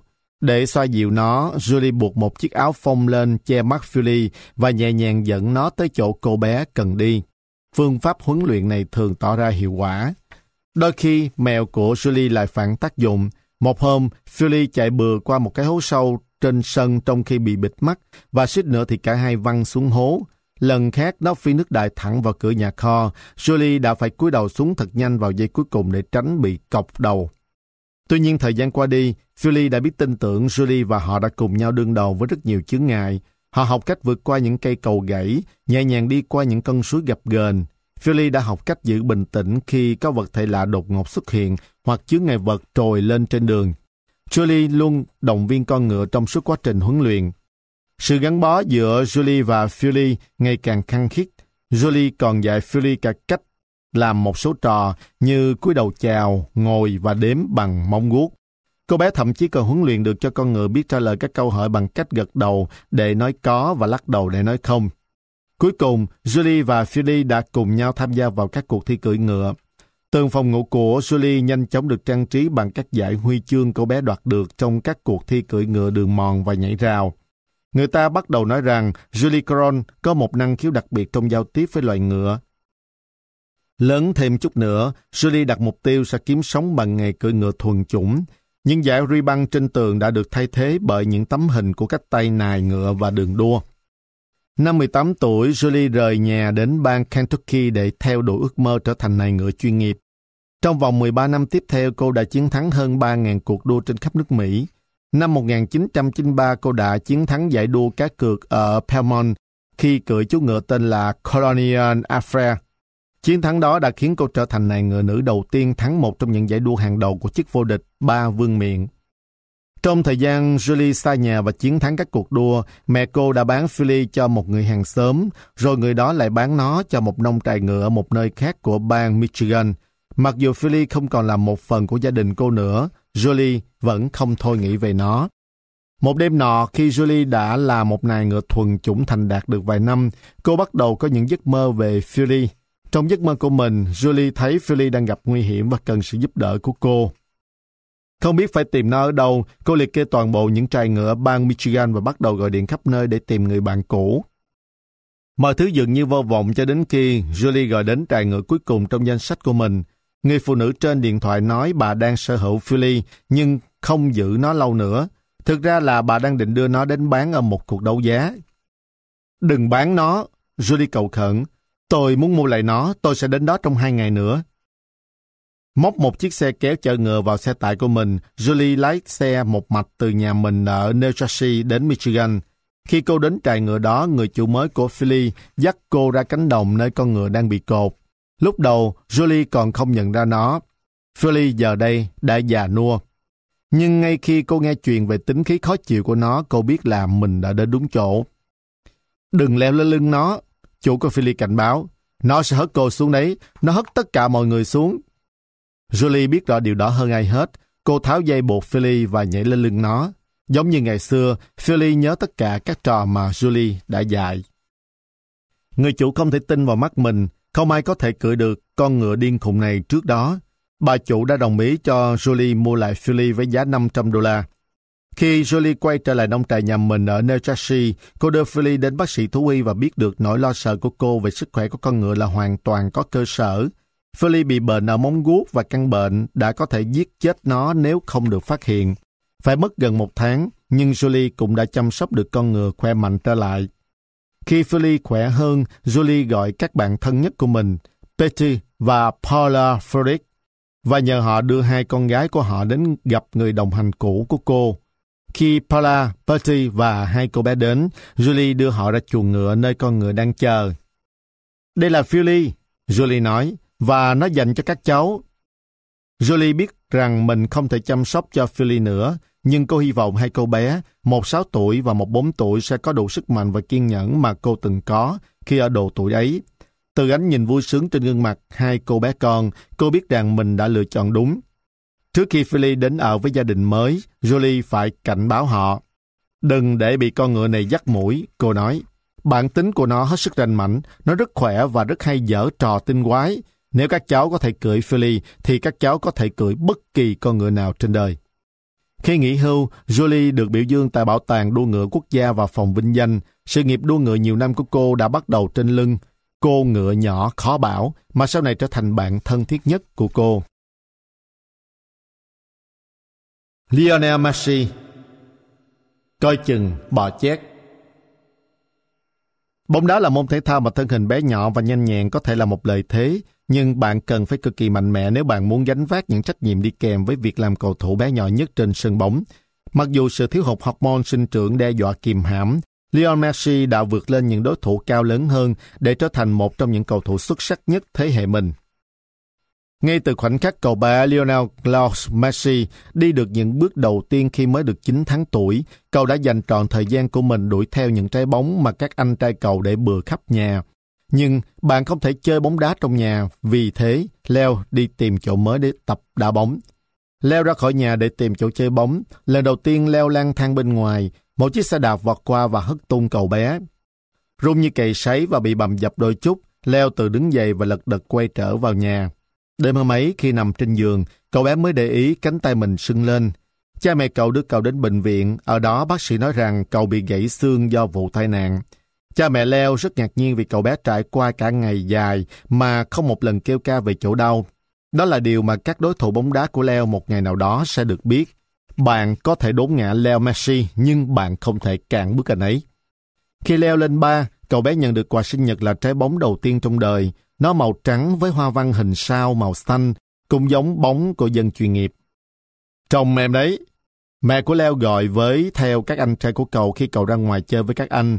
Leo là một trong những đứa trẻ nhỏ bé nhất ở khu nhà. Leo và trái bóng tròn nhanh chóng trở thành như hình với bóng. Cậu mang theo nó khắp nơi. Nếu đến đâu mà không mang được nó theo, cậu sẽ chế những trái bóng mới từ vải vụn, những chiếc túi tro tròn hoặc mấy miếng nhựa dẻo đồ chơi hiệu solipoti Cậu thậm chí còn ôm nó lên giường vào buổi đêm, kẹp nó giữa hai chân và chìm vào giấc ngủ. Khi không tìm được ai để chơi cùng, leo hai đá bóng bật tường. Bập bập bập, cứ thế đá đi đá lại cho đến khi hàng xóm của cậu phàn nàn. Nhưng không gì có thể ngăn những buổi tập luyện. Cuối cùng một vị huấn luyện viên bóng đá đã để ý thấy nhiệt tình của Leo. Không có cách nào ngăn được cậu bé này. Ông nói, cậu ta chơi cả ngày và muốn chơi đến tận khi mặt trời lặn, cả khi mọi người đều đã yên giấc. Đôi khi mấy đứa cung đồ cố tách cậu ra khỏi trái bóng. Chúng cướp lấy trái bóng và hất ngã cậu bé xuống đất. Nhưng cậu luôn bật dậy và lại tiếp tục rê bóng ngay được. Dường như trái bóng lúc nào cũng gắn chặt với bàn chân cậu giống như một chiếc Jojo. Khi lớn hơn, Leo vẫn quá bé nhỏ so với tuổi của cậu, nhưng thiếu hụt về chiều cao được cậu bù đắp bằng kỹ thuật. Ngày đầu tiên đi học, Leo bị nói là cậu không thể chơi bóng đá với những đứa trẻ khác được bởi vì cậu quá mong manh. Để chứng tỏ khả năng của mình, cậu trình diễn một màn tân bóng tuyệt vời cho thầy giáo xem. Kể từ lúc đó, cậu là cầu thủ đầu tiên được chọn khi bọn trẻ chia đội để chơi bóng. Leo tham gia vào một đội bóng thanh thiếu niên địa phương là nơi mà danh tiếng phù thủy lùng của Rosario của cậu nổi lên. Lũ trẻ bắt đầu gọi cậu là dị nhân Maestro bởi vì cậu giống như một nhà trưởng tài ba khi có được trái bóng. Thân hình bé nhỏ của cậu không phải là vấn đề, không ai có thể lấy bóng ra khỏi chân cậu nếu cậu không muốn buông nó ra. Mặc dù thân hình bé nhỏ của Leo chẳng bao giờ làm cậu phiền lòng trên sân bóng, cha mẹ cậu lại rất lo lắng về khả năng cậu không thể cao lên nữa. Trong khi những đứa trẻ khác trong thành phố đều cao thêm từ 2,5 cho đến 5 cm mỗi năm, thì Leo vẫn chỉ cao có thế. Khi cậu lên 11 tuổi, cha mẹ đưa cậu đến gặp bác sĩ. Sau một loạt các xét nghiệm, cậu biết rằng mình bị chứng thiếu hụt hormone tăng trưởng, hay còn gọi là GHD. Nói cách khác, cậu không cao lên được nữa. Leo sẽ phải được điều trị ngay tức khắc nếu không muốn thấp lùn như thế này cả đời. Hàng đêm trước khi đi ngủ, Leo phải tiêm hormone tăng trưởng vào chân. 7 ngày vào chân này rồi lại 7 ngày vào chân kia. Lúc đầu cậu còn sợ kim tiêm và nhờ mẹ tiêm cho mình, nhưng sau cùng cậu quyết định rằng đó là việc mà cậu phải học cách tự làm cho chính mình. Mấy lần đầu tự làm việc đó tay cậu rung bắn. Tuy nhiên, cùng với thời gian và thực hành nhiều cậu quen với nó. Cậu bắt đầu mang theo một chiếc bình giữ lạnh nhỏ, bên trong đựng kim tiêm cho các mũi tiêm của cậu. Quá trình điều trị có vẻ tác dụng, Leo bắt đầu lại cao lên, nhưng cha mẹ cậu gặp phải vấn đề chi trả cho thuốc men. Câu lạc bộ bóng đá của Leo đồng ý hỗ trợ một vài đơn thuốc của cậu, nhưng họ cũng không thể chi trả cho toàn bộ hóa đơn thuốc. Cuối cùng một đội bóng ở Tây Ban Nha, câu lạc bộ Barcelona đã đến cứu trợ Leo. Các huấn luyện viên ở đó đã nghe nói đến một tinh hoa bóng đá của Argentina và rất nóng lòng được gặp cầu trực tiếp. Nếu Leo có thể thuyết phục họ để cầu tham gia đội bóng, họ sẽ chi trả cho việc điều trị hormone của cầu. Giờ thì Leo có một nhiệm vụ. Với một chiếc máy quay đi mượn, Leo tự quay phim mình tân những quả cam bằng chân như thể chúng là những trái bóng. Rồi cầu gửi đoạn băng đó cho văn phòng câu lạc bộ bóng đá Barcelona ở Tây Ban Nha. Các chuyên viên của đội bóng rất ấn tượng với kỹ thuật của Leo và đã đề xuất cho cậu một buổi đá thử. Leo và cha cậu đã thực hiện chuyến đi kéo dài 14 giờ từ Rosario đến Buenos Aires, rồi băng qua Đại Tây Dương đến Barcelona. Đó là lần đầu tiên Leo được đi máy bay. Sự nhiễu động trên máy bay khiến bụng dạ cậu nôn nao. Khi cậu tới nơi, các huấn luyện viên Barcelona nhìn cậu từ đầu đến chân. Một vài người trong số họ không lấy gì làm ấn tượng. Đây là trò đùa sao?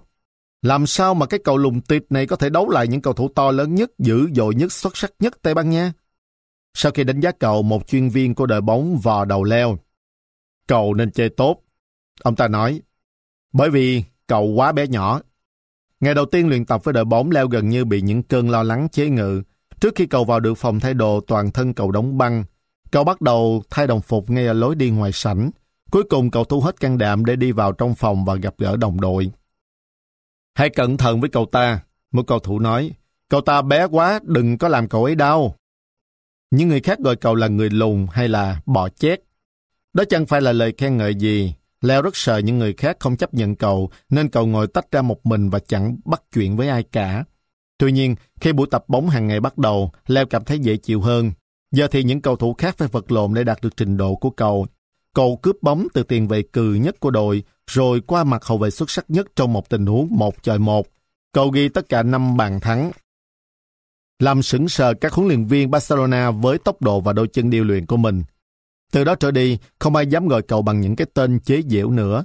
Khi họ dùng từ bỏ chét, đó là để trêu chọc người nào đó bị bỏ lại sau gót giày của Leo. Các chuyên viên của Barcelona rất ấn tượng với Leo, nên họ đề xuất chi trả cho việc điều trị hormone của cầu và chuyển cả gia đình cầu đến Tây Ban Nha. Thực tế là họ phải chấp lấy thời cơ có được cầu trong đội hình trước bất cứ đội nào khác, gấp đến nỗi họ thảo ngay một bản hợp đồng trên khăn ăn. Leo và cha mẹ cầu đã ký hợp đồng ngay tại chỗ. Năm 2000, gia đình Leo thu xếp hành lý ở Argentina và lên đường vượt Đại Tây Dương. Lần này họ chuyển nhà luôn. Leo tiếp tục sử dụng liệu pháp hormone tăng trưởng và tiếp tục cao lên với tốc độ bình thường. Cậu không cao lớn, nhưng cậu còn hơn cả đủ cao lớn để thi đấu với những cầu thủ trẻ xuất sắc nhất thế giới, việc mà cậu vẫn làm hàng ngày. Cậu tham gia vào đội bóng dưới 14 tuổi của Barcelona và nhanh chóng trở thành ngôi sao của đội. Đối thủ của Leo thường cố lợi dụng chiều cao khiêm tốn của cậu. Trong trận thứ hai của cậu ở Barcelona, cậu bị đội bạn phạm lỗi nặng tới mức phải rời sân trên xe cấp cứu. Cậu bị rạn một phần xương mặt, nhưng cầu đã trở lại và càng quyết tâm hơn để đưa đội mình đến chiến thắng. Có điều gì đó sâu thẳm trong tính cách của tôi đã khiến tôi gánh lấy trách nhiệm và tiếp tục cố gắng để chiến thắng. Leo nói, không hề sợ gian khổ, Leo vù vù vượt qua các bạn xếp hạng thấp hơn và lọt vào câu lạc bộ Barcelona chính quy năm 16 tuổi. Năm 2005, anh trở thành cầu thủ trẻ nhất trong lịch sử ghi được bàn thắng cho đội. Anh tiếp tục đưa Barca tới 6 danh hiệu vô địch trong 10 năm đầu tiên chơi cho đội bóng. Năm 2012, anh lập kỷ lục ghi được nhiều bàn thắng nhất trong năm. Mặc dù chỉ cao 1m7, Lionel Messi đã trở thành một trong những ngôi sao sáng nhất của làng bóng đá thế giới.